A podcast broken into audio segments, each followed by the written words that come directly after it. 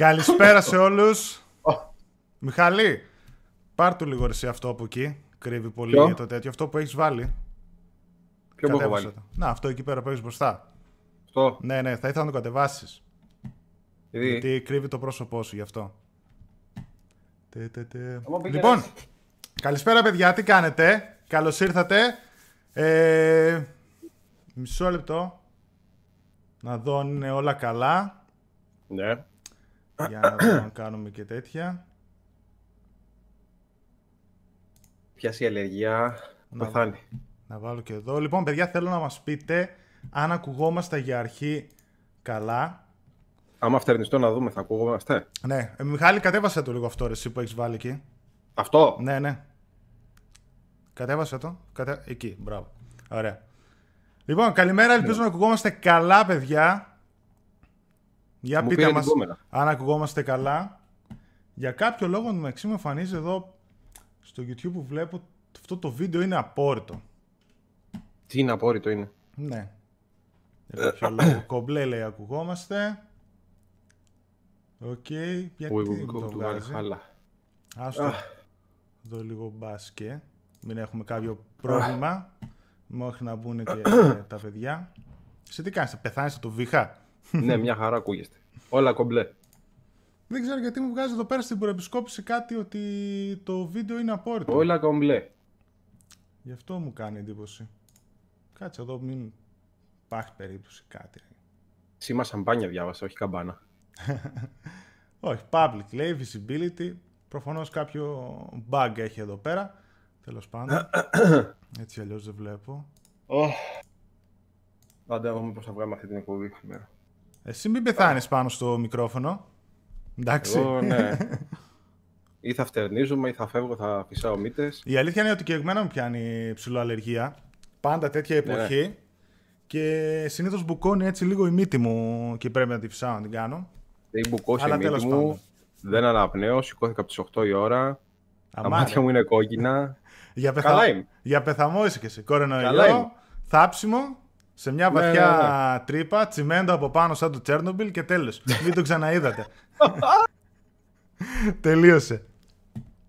Λοιπόν, καλημέρα, καλησπέρα παιδάκια. Τι κάνετε; Τώρα πάμε να πούμε. Είχα λίγο εκκρεμότητες αφήσει εδώ. Ελπίζω να είστε όλοι καλά. Μμ. Έτσι, να περνάτε καλά και τώρα από Δευτέρα που ε, χαλαρώνουν λίγο τα μέτρα και κάπως έτσι λίγο αλλάζουν τα πράγματα. Ω, παραλία. Ου, πάλι πρέπει να προσέχουμε φυσικά, αλλά όσο να είναι, ας το πούμε ότι είμαστε στην α, κατηφόρα όλων αυτών των μέτρων. Καλημέρα παιδιά από όλα τα μέρη της Ελλάδος που βλέπω εδώ πέρα. Καλημέρα, καλημέρα. Που λένε Βέρεια εδώ πέρα, πιο πάνω είδα και αλλού. Αλλά γίνεται χαμός από όλη την Ελλάδα. Να είστε καλά. Καλώς ήρθατε σε ακόμη ένα κυριακάτικο Gamecast live. Όπου έχει πολλά. Βασικά, όχι, ψέματα. Δεν έχει πολλά, αλλά έχει ωραία και μεγάλα Είναι θέματα. δύο-τρία τα οποία είναι Ναι, συζήτηση έστω μέχρι και, τέλους. έστω και λίγα που θα συζητηθούν αρκετά από εμάς. Είναι ωραία και μεγάλα παιχνίδια γνωστά. Έτσι, μικρά, μικρές ανακοινώσεις δεν είχαμε. Θα πούμε κανένα δυο στην αρχή έτσι, για την αρχή της εκπομπής. Η ροή μας θα είναι αυτή. Κανένα δυο-τρία νεάκια πιο μικρά στην αρχή της εκπομπής. Θα πούμε το διαγωνισμό μετά, που έχουμε πάλι ένα πάρα πολύ ωραίο δώρο. Και μετά το τέλος της εκπομπής θα πάω και στο προηγούμενο βίντεο να θα κάνω τις κληρώσεις και θα ανακοινώσω και εκεί τον νικητή για το Resident Evil 3 που δίναμε από το market24.gr στην προηγούμενη εκπομπή. Μμμ. Μετά θα μιλήσουμε στη μέση εκεί της εκπομπής για τα δύο-τρία μεγάλα θέματα και παιχνίδια που είχαμε αυτή την εβδομάδα που μας πέρασε. Και εδώ, παιδιά, θα ήθελα να κάνω την πρώτη παράκληση και να σας ενημερώσω ότι θα αναφερθούμε στο γεγονός, βέβαια, το ότι είχαμε, μιλάω για το The Last of Us, okay. θα αναφερθούμε στο γεγονός και στην ατυχία αυτή που είχε η Naughty Dog, αλλά από εμάς δεν πρόκειται να ακούσετε κανενός είδους spoiler, ούτε hint, ούτε τίποτα. Το ίδιο επίσης αποφασίσαμε να μην επιτραπεί και στο chat. Μμμ. Θα παρακαλούσα πάρα πολύ να δείξετε και σεβασμό προς την εκπομπή και οριμότητα σαν α, θεατές να μην βάλετε spoilers στο chat γιατί θα σημαίνουν κατευθείαν διαγραφή και ban από το κανάλι. Αυτό Και λέει για, ένα δευτερόλεπτο μετά. τακ, τακ, τακ, τακ, τακ, όλοι για κατεβαίνουν. να προστατεύσουμε την κοινότητα και εννοείται να μην χαλάσουμε την εμπειρία σε κάποιον που θα φάει τα spoilers. Θα το συζητήσουμε όταν έρθει η ώρα κάνα δύο-τρία πραγματάκια χωρίς να επεκταθούμε. Λοιπόν, πάμε να ξεκινήσουμε σιγά σιγά. Ναι, κάτσε να σου πω εγώ όλα τα spoiler τώρα. Περίμενε. Είδα που... Φεύγω εγώ, λέει. Είδα που τέτοιο, που μισό λεπτό, κάπου εδώ το ανέφερε ένα παιδί το πρώτο. Summer Game Fest. Με αυτό θα ξεκινήσουμε. Μας πρόλαβε ο Ευθύμιος. Ανακοινώθηκε, λοιπόν παιδιά γενικότερα έχουν φάει όλα καθυστέρηση, delay και όχι μόνο. Τα περισσότερα έχουν αναβληθεί στην ουσία. Ξεκινήσαμε από ε3 και προχωράμε παρακάτω, Gamescom και τα λοιπά όλα. Ούτε digital event, ούτε τίποτα. Βγήκανε κάποια site ξένα μεγάλα μπροστά, ε, τόσο το IGN όσο και το GameSpot και ανακοινώσαν τα δικά τους digital event τον Ιούνιο με διάφορους publishers μέσα, ανακοινώσεις κτλ. Και προχθές ανακοίνωσε και κάτι παρόμοιο ο Geoff Kinley, ο οποίος α, φτιάχνει τα The Game Awards, ανακοίνωσε το Summer Game Fest, το οποίο θα είναι ένα τετράμινο ψηφιακό event, ας το πούμε έτσι, ένα σύνολο βασικά ε, ψηφιακών event από Μάιο μέχρι και Αύγουστο, όπου με τη συμμετοχή πολλών και μεγάλων publishers θα γίνονται διάφορα ψηφιακά events με ανακοινώσεις και άλλα τέτοια πραγματάκια. Η έναρξη θα γίνει από την άλλη εβδομάδα, 7 του μηνός, όπου παιδιά έχουμε το Xbox Inside, Inside Xbox μάλλον που σου λέγεται το Game Event, στις 7 Μαΐου, 6 ώρα το απόγευμα, και θέλω εδώ να πω ότι είναι ένα πάρα πολύ σημαντικό event αυτό που θα γίνει, γιατί; Ε, θα κοιτάξω πρώτον να το κάνω live, θα σας ενημερώσω και εκείνες τις μέρες την προηγούμενη αν μπορώ 6 ώρα το απόγευμα να μπούμε live να δούμε το Inside Xbox, γιατί εκεί πέρα η Microsoft θα δείξει next gen gameplay, gameplay δηλαδή από πολλά παιχνίδια που έρχονται από τρίτους ε, δημιουργούς, από τρίτους publishers. Δεν θα δείξει για τα δικά της παιχνίδια τα first party, γι' αυτό είπε ότι έχουν κανονίσει κάτι στο καλοκαίρι, Οπότε εκεί αναμένουμε παιδιά από third party publishers που πάνε να πει ότι στα περισσότερα από αυτά, αν δεν είναι κάποιο αποκλειστικό για το Xbox, θα είναι και παιχνίδια του PlayStation 5. Ένα σίγουρο που θα δούμε είναι για το Assassin's Creed Valhalla. Όπου είπανε ότι στο event του Xbox θα δούμε gameplay, καθαρό gameplay για το καινούργιο Assassin's Creed, το οποίο έχει όπως ε, καταλάβατε όλοι ξεκάθαρα promotion, cross promotion με το Xbox, ό,τι είχε κάνει δηλαδή και με το Origins τότε που το διαφημίζαν στο Xbox One X Ναι, ναι. και πάει λέγοντας. ε, Και με το Odyssey δεν είχε γίνει αυτό. Ή κάνω λάθος. με το Odyssey δεν θυμάμαι, με το Origins είμαι Αν σίγουρος. θυμάστε και στο event ήμασταν συνέχεια όλοι Xbox. Μ, μπορεί, μπορεί. Γενικότερα το Assassin's Creed το έχει πάρει λίγο παραμάσχαλα ε, η Microsoft το τελευταίο καιρό. Εκτός όταν, ε, πέρα από το event που ήμασταν και οι δύο μαζί, τότε στην Αθήνα, ε, στην Αθήνα, ναι, όταν είχες έρθει και εσύ στην Αθήνα, εγώ είχα πάει, μας είχε ξανακαλέσει η CD Media σε ένα άλλο event, που ήταν ε, έτσι πιο κλειστό, και πάλι όλες οι κονσόλες ήταν ε, Xbox. Ναι, μπορεί. Δεν θυμάμαι Και μας τώρα. είχαν πει κιόλας προσωπικά, Ναι. όταν ήμουν εκεί, μας είχαν πει να μην τραβήξουμε τίποτα από ό,τι σχετίζεται με το... με τις οθόνες, ρε παιδί μου, και να δείξουμε το οτιδήποτε για το Odyssey. Ναι, άρα θα Είχα τραβήξει, είχε θυμάμαι, μόνο, το, μόνο την κονσόλα, ότι παίζουμε σε κονσόλα Ναι. Xbox. cross promotion το... και το Odyssey είχε. Ναι, Θυμάμαι δεν ότι πρέπει να ήταν και το Odyssey στη, στη Microsoft. Μμ. Λοιπόν, οπότε ναι, καλώς εγώ των πραγμάτων θα κοιτάξω να το κάνουμε και live. Επαναλαμβάνω να το δούμε ό,τι θα δείξει εκεί πέρα. Ε, κάτι πήρε και ταυτί μου ότι ίσως να δούμε και κάποια παιχνίδια της Take-Two, κάτι Mafia 2 Remastered και κανένα άλλο που μπορεί να έχουν ετοιμάσει. Γιατί αυτοί έχουν και τα οικονομικά τους αποτελέσματα τώρα το Μάιο. Θα δούμε. Τα είναι third party games, παιδιά, οπότε πολλά από αυτά θα τα δούμε και στο PlayStation 5, γι' αυτό έχει έτσι και παραπάνω αξία το Inside Xbox. Και μετά το καλοκαίρι πάνε θα δείξουν τα δικά τους. Βέβαια, με όλο αυτό που σκέφτομαι, είναι ότι επειδή το έχει ξανακάνει κάτι παρόμοιο η Sony, πολύ πιθανόν, παιδιά, την ίδια μέρα να δούμε κάποιο καινούριο τύπου story trailer, είτε για το The Last of Us Part 2, είτε για τον Ghost of Tsushima. Στο επίσημο κανάλι του PlayStation έχουν ανανεωθεί και τα δύο playlists, εδώ και λίγες ημέρες, που πάνε να πει ότι έχουν βάλει καινούργια trailers μέσα. Και για τον Ghost of Tsushima και για το The Last of Us Part 2. Δεν θα μου κάνει καθόλου εντύπωση αν εκείνη τη μέρα σκάσει κάποιο τέτοιο trailer. Μμμ. Ναι. Έτσι για να ανάψουν τα αίματα. Οπότε ναι, θεωρητικά παιδιά το καλοκαίρι γενικότερα θα έχει διάφορα digital events τα οποία θα έχουν πολλές ανακοινώσεις για το δεύτερο εξάμεινο και για το next gen και πάει λέγοντας. Ε, sorry, ε, επειδή μου έχουν έρθει τρία μηνύματα. Παιδιά, δεν έχω να βάλω φιγούρα δίπλα μου, επειδή μου ζητάνε να βάλω την Τζιλ. Δεν την έχω εδώ την Jill. Την ναι, Jill ναι. την έχω στο χώρο μου πάνω. Τη μόνη φιγούρα που κατέβασα ήταν ε, αυτή του Dead Island. Dead, Dead Island, λέγεται αυτό. Ναι, ναι. Dead Island. Λοιπόν, για να δω, για να δω. Αυτά, παιδιά. Προχωράμε παρακάτω σε μια δεύτερη είδηση. Μικρότερη τώρα, αλλά αφορά πολύ μεγάλο παιχνίδι. Μιλάω για τη σειρά Battlefield, όπου επιβεβαιώθηκε, βέβαια εντάξει ήταν αναμενόμενο θεωρώ, το Battlefield της επόμενης γενιάς. Το παιχνιδι θα κυκλοφορήσει ε, το 2021 για τις κονσόλες επόμενης γενιάς. Δεν ξέρουμε αν θα είναι cross-gen, δηλαδή αν θα κυκλοφορήσει και σε PS4, Xbox One. Εγώ ελπίζω να μην είναι cross-gen. Να θυμίσω βέβαια ότι το Battlefield 4 ήταν cross-gen όταν κυκλοφόρησε. Αλλά θα ήθελα το επόμενο Battlefield να είναι απολύτως next gen, να εξυπηρετήσει και να τραβήξει όση δύναμη μπορεί από τις επόμενες κονσόλες και το πόσο δυνατές θα είναι αυτές. Κάτσε και όταν λέμε Battlefield 21, πότε θα το βγάλουν, Σεπτέμβριο, Νοέμβριο, εκεί που τα βγάζουν. Ε, κάπου εκεί. Συνήθως το βγάζουν ε, σε εκείνο το παράδειγμα. Και άμα βγάλει κανένα Call of Duty 2022. Εκεί τι έγινε, ε, ξαναβγεί. Όταν βγήκε το Battlefield, λένε, έβγαινε το τότε Call of Duty, δεν θυμάμαι ποιο ήταν. Ε, εντάξει, ουσιαστικά θα είναι η EA λίγο πίσω. Κάθε φορά είναι το ίδιο παράθυρο κυκλοφορίας. Δεν είναι θέμα. Είναι διαφορετικά ε, παιχνίδια. Δηλαδή το Call of Duty με το Battlefield, πέρα το ότι είναι FPS και μπορεί να μοιράζονται μερικές φορές κάποιες εποχές, δεν έχουν καμία σχέση στο gameplay, ούτε στο μέγεθος, ούτε σε τίποτα. Η εταιρεία ναι, θέλει να αποφύγει την κυκλοφορία του τίτλου νωρίς στο launch, καθώς η βάση χρηστών θα είναι μικρή. Οπότε να δούμε τι ετοιμάζει για το launch των next gen κονσολών. Πιθανότατα να μιλάμε για κάποιο από, τον, από τους αθλητικούς τίτλους και φυσικά με να δούμε και ποιο setting θα είναι το Battlefield εκεί πέρα. Οπότε ναι, δεν ξέρω αν παίζετε Battlefield παιδιά. Εμένα το Battlefield 1 μου έχει αρέσει πάρα πολύ. Το Battlefield 5 ε, πολύ μέτρια και χλωμάτα πράγματα.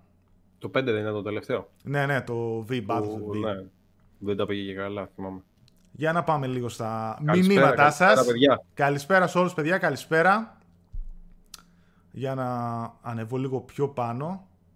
Εγώ ή θα φτερνιστώ με τόσο ξύσιμο στη μύτη ή θα φάω ξύλο ένα από τα δύο. Ναι, ναι, ναι, για να δια... Η Microsoft έχει marketing deal από το Origins, αυτό που λέγαμε πριν, για το παιχνίδι.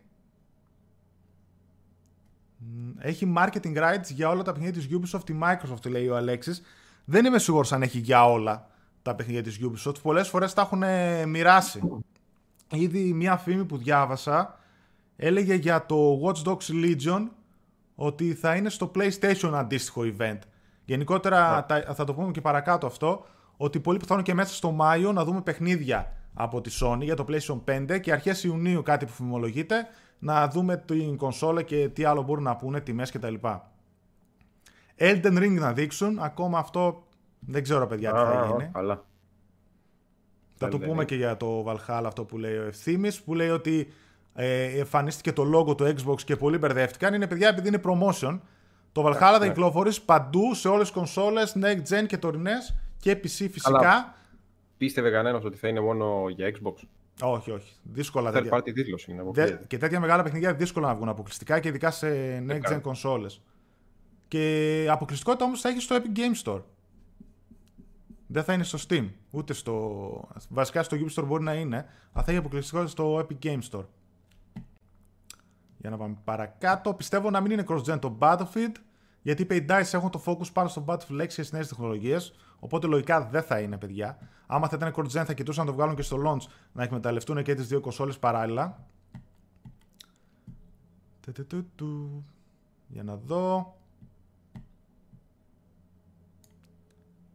Η Sony δεν ξέρει τι την περιμένει. Βασικά το κατάλαβα, αλλά δεν μπορεί να κάνει τίποτα τώρα. Εγώ δεν βλέπω φως. Για τη Sony, η αλήθεια είναι ότι η Sony, παιδιά, είναι.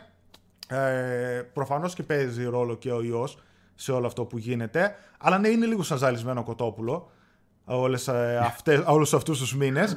Απλά η Microsoft είχε μια πιο ε, μια διαφορετική τακτική όπου κάθε λίγους μήνες έδινε και κάτι, έδινε κάτι, κάποια ανακοίνωση, κάποιο παιχνίδι, έδειξε την κονσόλα στα The Game Awards που ήταν έκπληξη. Γενικότερα είχε μια πιο στρωμένη στρατηγική και εν μέρει αυτό πιστεύω είναι ότι στην ουσία έχει αφήσει και πίσω της ήδη η Microsoft αυτή τη γενιά. Οπότε δεν την ενδιαφέρει, πάει να δείξει full για next gen. Ενώ η Sony, παιδιά, από αυτή τη στιγμή και για πολλούς μήνες ακόμα θέλει να πουλάει PlayStation 4 κονσόλες και παιχνίδια. Όταν το καλοκαίρι θα παίξουν τα Ghost of Tsushima και το The Last of Us Part 2 και τι άλλο μπορεί να δούμε από Σεπτέμβριο, την ενδιαφέρει τη Sony να μην μειώσει καθόλου το ενδιαφέρον του κόσμου για το PlayStation 4 και τα παιχνίδια της που έρχονται. Γι' αυτό ίσως και να καθυστερούν πάρα πολλά πράγματα. Σίγουρα από διαφορετικές συνθήκες μπορεί μέχρι τώρα να είχαμε δει κάποια πράγματα περισσότερο. Κονσόλα πάλι δεν θα βλέπαμε, γιατί πάλι συνήθως Ιούνιο ναι. τα κάνουν ε, τις αποκαλύψεις των κονσολών. Καλά, το θέμα είναι ότι δεν ξέρω, μπορεί να σκάσει καμιά Sony τώρα την πέμπτη που θα κάνει η Microsoft να δείξει το καλώδιο ας πούμε. Mm. Δεν ξέρω τι θα κάνει.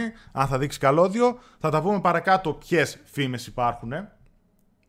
Νομίζω ότι ήρθε η ώρα να δείξω διαγωνισμό πριν μπούμε σε, στα πιο έτσι μεγάλα θέματα της εκπομπής και θα πάω πάλι στα μηνύματα των παιδιών και θα τα σχολιάσουμε. Είδα κανένα δύο-τρία σχόλια, παιδιά, τα οποία θα τα πούμε στη ροή της εκπομπής. Γι' αυτό, εκεί πέρα. Μισό λεπτό να ρίξω το δώρο. Λοιπόν, για άλλη μια φορά, παιδιά, μας υποστηρίζει το market24.gr. Τα παιδιά πίσω από αυτό το e-shop έχουν κάνει μεγάλη προσπάθεια. Στην προηγούμενη εκπομπή σας έχουμε δείξει και το καινούριο site, το καινούριο e-shop που κάνουν, το οποίο είναι πολύ πιο ευανάγνωστο, πολύ πιο προσβάσιμο. Μας στηρίζουν πάρα πολύ εδώ και μήνες με πάρα πολύ ωραία δώρα, μικρά και μεγάλα. Την προηγούμενη φορά δώσαμε παιχνίδι και δεν ήταν η μόνη φορά που δώσαμε το Market 24 παιχνίδι. Για αυτή τη φορά σας έχω κάτι πολύ πρωτότυπο, παιδιά, το οποίο το είχα δει από το εξωτερικό και το έχουν φέρει πλέον και στο site τους. Μιλάω γι' αυτό εδώ. Pixel Frames. Είναι μια τρέλα η οποία ξεκίνησε από το εξωτερικό και πλέον έχει έρθει και στην Ελλάδα και είναι από τα πιο ωραία και όμορφα διακοσμητικά που μπορείτε να βρείτε για το δωμάτιό σας. Είναι στην ουσία, όπως λέει και το, το όνομα Pixel Frames, είναι μια κορνίζα η οποία είναι τρισδιάστατη θα λέγαμε, τέλος πάντων είναι σε δύο και τρία επίπεδα τα γραφικά που έχει και είναι από κλασικά παιχνίδια. Στο site των παιδιών μπορείτε να βρείτε από ε, Castlevania, έχουν αν θυμάμαι καλά και το Street Fighter που είδα τώρα και ακόμα ένα νομίζω έχουν που με διαφεύγει. Το δώρο που δίνουμε σε αυτή την εκπομπή είναι αυτό το 15x15 εκατοστών frame με το Street Fighter 2, μία από τις πιο κλασικές σκηνές με τον ε, Ken εκεί πέρα. Νομίζω, αν θυμάμαι καλά, αυτό π.χ. στο 15x15 κάνει 35 ευρώ, παιδιά. Στο εξωτερικό που έψαχνα πριν από κάποιους μήνες που τα είχα δει, ήταν φαρμακείο. Δηλαδή κοστίζανε κάτι 70 και χώρια τα μεταφορικά κτλ. που έχει. Καλά. Ναι, ναι. Είχε βέβαια από πολλά και διάφορα παιχνίδια. Αυτό τώρα είναι από μια επίσημη εταιρεία που βγάζει τέτοια frames και είναι ό,τι πιο εντυπωσιακό έχω δει σε δωμάτια. Πολύ πιθανόν τα έχετε πετύχει και στο Instagram που τα διαφημίζουν δεξιά-αριστερά. και. Ναι, okay. Για να το χαμηλώσω λίγο και να πω παιδιά τα βήματα, τα οποία είναι τα κλασικά. Όποιος θέλει να συμμετάσχει στο διαγωνισμό και να διεκδικήσει αυτό το Pixel Frame Street Fighter 2, ε, subscribe στο κανάλι μας, αν δεν έχετε κάνει, και καμπανάκι όπως και δίποτε για να σας έχετε ειδοποιήσει όποτε βγαίνουμε live ή όποτε ανεβάζουμε κάποιο βίντεο. Like στο βίντεο που μας βοηθάει πάρα πολύ να κάνετε like στο βίντεο παιδιά γιατί κάνει engagement και μας προωθεί στο YouTube. Αφήστε ένα οποιοδήποτε σχόλιο θέλετε, είτε τώρα το βλέπετε live στο chat είτε το βλέπετε κονσέρβα μετά μέσα στην εβδομάδα από κάτω από το βίντεο, οποιοδήποτε σχόλιο θέλετε με το hashtag market24, ε, market24gr και αμέσως αμέσως έχετε μία συμμετοχή για το διαγωνισμό και μετά προαιρετικά όποιος θέλει δεύτερη συμμετοχή share το βίντεο στα social media τα δικά σας με το hashtag market24gr για να μας βοηθήσετε να μας δει περισσότερος κόσμος που δεν μας ξέρει μέσα από τα δικά σας social media. Παραλαμβάνω ένα 15x15 εκατοστών pixel frame, έτσι όπως το βλέπετε διάστατο του Street Fighter 2, με τα κλασικά βηματάκια για το διαγωνισμό. Ελπίζω να σας άρεσε παιδιά. Το δωράκι το θεωρώ πολύ πρωτότυπο και είναι έτσι και πολύ το τελευταίο trend και μόδα στο εξωτερικό. Για να το κάνω λίγο εδώ στην άκρη, ώστε να το βλέπουν τα παιδιά και να προχωράμε.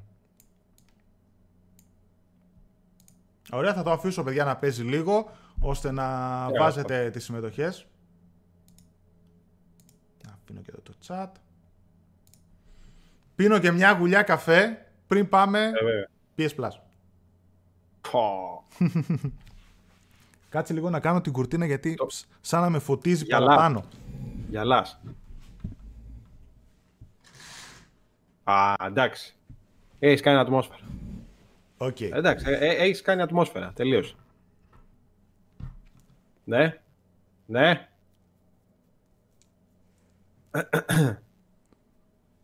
Εντάξει, έκανε ατμόσφαιρα. Λοιπόν, Εγώ έκανα ατμόσφαιρα. Το που παίζουν τα, τα παιδάκια, τα πιτσιρίκια. Θα μιλάω και λίγο με πιο αισθησιακή φωνή ραδιοφωνική. Α, ωραία. Ραδιόφωνο το κάνω σήμερα. Για να μπούμε έτσι πιο ζεστά στο καυτό θέμα αρχή. PS Plus. λοιπόν, πάμε σιγά σιγά για τα PS Plus. Πάμε. Ο αγρότης μόνος ψάχνει. Πάμε. Καλά, κανονικό αγρότης μόνος ψάχνει. Ανακοινώθηκαν τα PS Plus Μαΐου 2020. Τα έχετε πάρει ναι. όλοι χαμπάρι και με το παραπάνω. Είχαν κυκλοφορήσει κανένα δυο φημίσει, οι οποίες παιδιά ήταν εξόφθαλμα ψεύτικες. Γι' αυτό και εμείς δεν τις αναπαράγαμε στο site. Ε, μέχρι τώρα ότι έχουμε αναπαράγει μονάχα μία φορά. Έτσι, μας ξεγέλασαν, να σου το πω, και ήταν ψεύτικη φήμη και βγήκαν άλλα. Τα υπόλοιπα τα ψάχνουμε πολύ παραπάνω πριν το ανεβάσουμε στο site. 6 Μαΐου διαθέσιμα παιδιά τα καυτά παιχνίδια που ακούν στο όνομα Cities Skylines και Farming Simulator 19. Τέλεια. Θα τα κατεβάσουμε όλοι. Υπήρχε, όλοι υπήρχε μια γενική κατακραυγή στο ίντερνετ. Μέχρι και petition βάλανε για να αλλάξουν το παιχνίδι τέλος πάντων ή τα παιχνίδια η Sony, η Sony για να βάλει ξέρω εγώ κάτι άλλο. Ε, κοιτάξτε, ποια είναι η άποψή μου να μας πεις μετά και εσύ Μιχάλη και τα παιδιά φυσικά στο chat. Ε, δεν μπορώ να πω ότι και εμένα μου άρεσε το Μάιος ε, του PS Plus. Μ' άφησε παγερά διάφορο, δεν πρόκειται καν να κατεβάσω, να δοκιμάσω τα παιχνίδια του PS Plus. Η μία άποψή μου είναι ότι γενικότερα τέτοιες α, υπηρεσίες τύπου PS Plus, Xbox Live Gold, από μια μεριά συμφέρουν στο να βάλουν μικρότερα και πιο άγνωστα παιχνίδια που μπορεί κάποιος να παίξει, να κατεβάσει τέλος πάντων και να δοκιμάσει, είτε του αρέσουν είτε όχι, γιατί σε άλλη περίπτωση δεν πρόκειται να έδινε ούτε ευρώ ούτε να τα αγόριζε ούτε να το δοκίμαζε ποτέ. Οπότε βολεύει πολλά παιχνίδια και κυρίως indies και μικρότερα παιχνίδια να τα βάζουν αυτές τις υπηρεσίες ώστε να δοκιμάζουμε και έχουν βγει πολλά διαμάντια μέσα από αυτές τις υπηρεσίες. Από την άλλη μεριά, και τα δύο αυτά παιχνίδια που βάλανε είναι για πολύ εξειδικευμένο κοινό. Δηλαδή έχουν τις κοινότητές τους και το City Skylines και το Farming Simulator, παιδιά, ειδικά μέχρι και e-sports γίνονται. Αλλά είναι πάρα πολύ ειδικές οι κοινότητες που θα καθίσουν, θα ασχοληθούν και θα απορροθούν με αυτά τα παιχνίδια. Είναι δηλαδή πολύ νης παιχνίδια, πολύ νης κοινό. Θα μπορούσε ένα από τα δύο να ήταν και να έβαζε και κάτι άλλο που θα ήταν προσβάσιμο στους περισσότερους. Αν θυμάμαι καλά και με τον Γιώργο που τα συζητούσαμε που γράφει και την αξιολόγηση των PS Plus παιχνιδιών, είναι νομίζω ο χειρότερος μήνας, επειδή κάνουμε και εξολόγηση παιδιά στο site και βαθμολογούμε και τα παιχνίδια και γενικότερα το μήνα του PS Plus κάθε φορά και έχει απήχηση αυτό το άρθρο. Είναι ο χειρότερος μήνας των τελευταίων τριών χρόνων του PS Plus. Αν θέλετε να μάθετε. Από εκεί και πέρα, ναι, εδώ πέρα που λέει ο Λούφι, το Farming Simulator πάντως είναι καλό παιχνίδι. Παιδιά, σας είπα ότι μέχρι και e-sports γίνονται και έχει φανατική κοινότητα. Απλά είναι πολύ εξειδικευμένο παιχνίδι. Από εκεί και πέρα. Λίγο, ναι, πες λίγο και τη γνώμη σου και εσύ για να περάσουμε και στα σχόλια εντάξει, των παιδιών. Εντάξει, πάνω την ίδια. Είμαι, δεν, δεν με ενθουσίασαν, αλλά. Εντάξει, τώρα δεν θα βγω εγώ να κράξω συγκεκριμένα, αλλά εντάξει, δεν είναι παιχνίδια τώρα για να δώσεις για ένα μήνα. Βέβαια, από την άλλη, θα μου πεις και το Xbox τις ίδιες αβούρε έδωσε. Αλλά είναι ρε παιδί μου για εξειδικευμένο κοινό, συγκεκριμένο κοινό. Δηλαδή, τώρα, άμα είσαι σε κανένα χωριό που θα είσαι και όλη την ώρα στη φάρμα, ό,τι καλύτερο ξέρω εγώ το Farming Simulator. Αν και κατά καιρούς, να σου πω την αλήθεια πέρα της πλάκας, επειδή κοιτάω δεξιά-αριστερά και σε άλλα ε, site, ε, groups, ομάδες και τα σχετικά, είναι μερικοί που έχω πετύχει, ξέρω εγώ, και έλεγαν, ξέρω εγώ, θα αγοράσω το. χωρίς να έχει βγει το Plus, έτσι. Ε, ότι θα αγοράσω το Farming Simulator. Είναι καλό; Είναι μερικοί που παίζουν κάτι τέτοια παιχνιδάκια. Αν και το άλλο το Cities, πώς το λένε, το Skyline, αυτό που λέγεται, είναι καλούτσικο. Τουλάχιστον έτσι όπως τα λέτε εσείς και. Ε, ξέρω... κάτι να το διαβάσω να δω Ξέρεις, τι φάση κι αυτό. Ξέρεις τι παίζει με το City Skylines. Έχει πάρα πολλά DLCs. Τα οποία αυτά κάνουν το παιχνίδι όλο και με περισσότερο περιεχόμενο και καλύτερο. Το main game λένε ότι έχει πολλές ελλείψεις. Οπότε εκεί πέρα δεν ξέρω πόσοι θα καταφέρουν να το χαρούν. Αυτό που έχω να πω, Ναι, παιδιά, εντάξει. αυτό που έχω να πω, παιδιά, και βλέπω εδώ πέρα που είδα κανένα δυο σχόλια στο chat, είναι ότι, και μάλιστα θυμήθηκα ότι είχα κάνει και ένα βίντεο, το οποίο πραγματικά το είχα ξεχάσει τελείως. Που μάλιστα είχε τίτλο ότι το PS Plus κούρασε, το βαρέθηκα και πρέπει να ναι. αλλάξει. Υπάρχει ένα βίντεο στο κανάλι. Και όντως, παιδιά, αυτό ακόμα και καλά παιχνίδια να δίνει, τύπου Uncharted και τα λοιπά που έδινε τους προηγούμενους μήνες, πάλι, παιδιά, είμαι της άποψης το PS Plus κούρασε και πρέπει να αλλάξει. Η Microsoft το έχει πάρει χαμπάρι εδώ και καιρό και δίνει βέβαια πολύ χειρότερα παιχνίδια στο Xbox Live Gold και φαίνεται ότι το έχει παρατημένο. Έτσι, έχει βέβαια το καλό ότι, τα Εντάξει. παιχ- ότι δίνει παιχνίδια Η το προηγούμενη Xbox μήνες δεν ήταν 360. τόσο άσχημη. Ε; Η προηγούμενη τιμή τη Microsoft δεν ήταν τόσο άσχημη. Ο συγκεκριμένος μήνας ήταν κακός. Έστω. πούμε. Α το πούμε ότι σε σχέση με το PS Plus ήταν ε, χειρότερη. Βέβαια έχει το Α, καλό ότι τα εντάξει. παιχνίδια του Xbox 360 τα κρατάς. Έτσι. Ναι, εντάξει. οκ, όσα, ναι. Ακόμα και αν λήξει η συνδρομή σου. Από Η εκεί και συνδρομή, πέρα, ναι. το PS Plus, παιδιά, και το Xbox Live Gold είναι απομεινάρια της προηγούμενης γενιάς. Από εκεί που ξεκινήσανε, νομίζω ότι έχουν κάνει τον κύκλο τους και αργά ή γρήγορα πρέπει να αλλάξουν. Ή να καταργηθούν ή να κάνουν κάτι άλλο. Εντάξει, τώρα μου πεις θα έρθει και το PS5, μπορεί να δίνει και PS5 παιχνίδια και PS4 και να πάρει λίγο ξανά τα πάνω του με μεγάλα παιχνίδια του PlayStation 4 που θα είναι και backwards compatible στο PS5. Αλλά θα προτιμούσα εγώ μια φθηνότερη συνδρομή μόνο για το online για όποιον ενδιαφέρεται και από εκεί και πέρα να δούμε το μέλλον των συνδρομών αυτών τα οποία είναι παιδιά ονόματα όπως το Game Pass και το PlayStation Now. Εκεί είναι το μέλλον. Όσοι έχετε PS Now μέσα από VPN ή ότι με άλλες α, λογαριασμούς ξένους, γιατί ακόμα δεν έχεις στην Ελλάδα, ελπίζουμε να έρθει και τότε θα δείτε πόσοι πολλοί θα το πάρετε χαμπάρι και πόση μεγάλη διαφορά και μεγαλύτερο value for money έχει μια τέτοια υπηρεσία. Ο- Ναι, ναι. Όσοι έχετε Game Pass το ξέρετε ήδη και εγώ που δοκιμάζω πολλά παιχνίδια από το Game Pass με βοηθάει πάρα πολύ γιατί μπορεί να μου ξεφύγει ένα μεγάλο παιχνίδι είτε είναι first party του Xbox ή κάποιο άλλο και να το παίξω σε εισαγωγικά τζάμπα στο Game Pass ή τέλος πάντων μέσα στα πλαίσια του 10 ευρώ που πληρώνω το μήνα. Αλλά παράλληλα, ας πούμε, τις τελευταίες μέρες έχω δοκιμάσει πολλά μικρότερα παιχνίδια που δεν πρόκειται να τα αγόραζα ποτέ. Έτσι, είτε είναι co-op είτε είναι κάποια άλλα indies. Εκεί πέρα, ναι, μου γλιτώνει π.χ. το Game Pass λεφτά και μου δίνει κάποιες εμπειρίες που μπορεί να μην τις δοκίμαζα ποτέ. Παρόμοιο, παιδιά, θα γίνει και με το PS Now, όπου το PS Now, να θυμίσω, ό,τι παιχνίδια έχει μέσα, αν θέλετε να τα παίξετε online, δεν χρειάζεται να έχετε PS Plus, που είναι ένα πολύ, πολύ μεγάλο συν υπέρ του Game Pass. Αυτές καλά όσο κακό είναι οι υπηρεσίες του μέλλοντος. Θεωρώ ότι αργά ή γρήγορα, όπως έχει κάνει η Microsoft με το Xbox Game Pass Ultimate, όπου είναι το Gold και το Game Pass σε μία συνδρομή στα 13 ευρώ, αν θυμάμαι καλά, κάτι παρόμοιο θα κάνει σίγουρα και η Sony. Και προτιμώ πολύ περισσότερο να έχω PS Now παρά να μου δίνει ε, τα δύο παιχνίδια το μήνα τα οποία μπορεί να τα έχω, να μην τα έχω ή ακόμα και να μην τα έχω, ok. Μπορεί να παίζουν Ναι, έξω αλλά στα από την άλλη, μην 10 και ξεχνάς 15 ότι έχει ευρώ. το online. Ότι αν δεν πληρώσεις τη συνδρομή του PS Now, ε, του PS Now, λέω, του, της PS Plus, δεν θα έχεις το online, ξέρω. εγώ. Αυτό λέω, Αν παίζεις online. αυτό λέω το θέμα, οπότε ή πάμε σε PS Now Ultimate, όπου έχει μέσα και Ναι, το κάτι τέτοιο. online για 2-3 ευρώ παραπάνω, Ναι, ή ναι, ρε ναι. φίλε για μένα, ρίξε τη συνδρομή σου, να μου πεις αυτό δεν το κάνει γιατί θα μειώσει αμέσως, αμέσως τα έσοδα. Βγάλε ένα που θα είναι μόνο για online, ξέρω εγώ, θα είναι 30 ευρώ το χρόνο. Ναι, γιατί τώρα ουσιαστικά αναγκαστικά την πληρώνεις. Ναι, να είναι 30 ευρώ το χρόνο και να είναι μόνο για το online. 30-40 ευρώ το Για χρόνο. φαντάσου τώρα να σου είχε επιλογή να πάρεις μια κάρτα για online μόνο και μια κάρτα για τα PS Plus. Εντάξει, PS Plus δεν θα υπήρχε καν, ξέρω εγώ, θα την είχαν ξεγράψει όλοι. Ναι, θα έπαιρνες, ας πούμε, μόνο το μήνα που θες, ξέρω εγώ, που θα βγάλει κάτι καλό. Καλά. Ναι, αν βγάλει το μήνα κάτι καλό, το παίρνω. Ναι. Και θα ήταν για ένα μήνα, έτσι. Να ήταν αυστηρά για ένα μήνα η PS Plus. Για να δούμε λίγο παρακάτω. Πάω λίγο πάνω στα σχόλια σας, παιδιά, για να μιλήσουμε για το Plus, να δω τι λέτε. Πού πήγε το Dying Light και το Dark Souls; Αυτό, παιδιά, ήταν Α, εξ, καλά. εξόφθαλμη ψεύτικη φήμη. Φαινόταν ακόμα από τα γραφικά και τα λοιπά που υπήρχαν. PS Plus fail. Γιατί να τα χάνεις τα παιχνίδια όταν λύγεις η συνδρομή στο PS Plus βλακεία; Ε, παιδιά, είναι κλασικά για να συνεχίσετε να έχετε τη συνδρομή. Αυτό είναι το πρόβλημα. Το ίδιο κάνουν για να συνεχίσετε να πληρώνετε. Προφανώς. Εντάξει, λεφτά θέλει. Προφανώς δεν μπορούν να βάζουν κάθε μήνα Όλα τρι- πέσανε.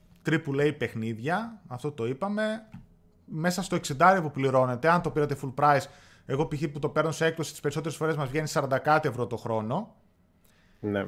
Εντάξει, δύο μήνες να σου κάτσουν καλοί, τα έχει βγάλει τα λεφτά του το. Κοίταξε, να σου πω την Plus. αλήθεια, εμένα μου έχει κάτσει πολύ καλά με την έννοια ότι μέχρι στιγμής δεν έχω κατεβάσει τίποτα από online, από PS Plus που έχει δώσει. Είτε γιατί δεν θέλω, είτε γιατί τα έχω, είτε πάει λέγοντας. Εγώ το έχω πει, το παίρνω έτσι.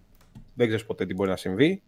Ε, καλά, από την άλλη, μην ξεχνάμε ότι υπάρχουν και προσφορές με την PS Plus. Ότι όσο mm. είσαι συνδρομητής, σου δίνει και κάποιες προσφορές.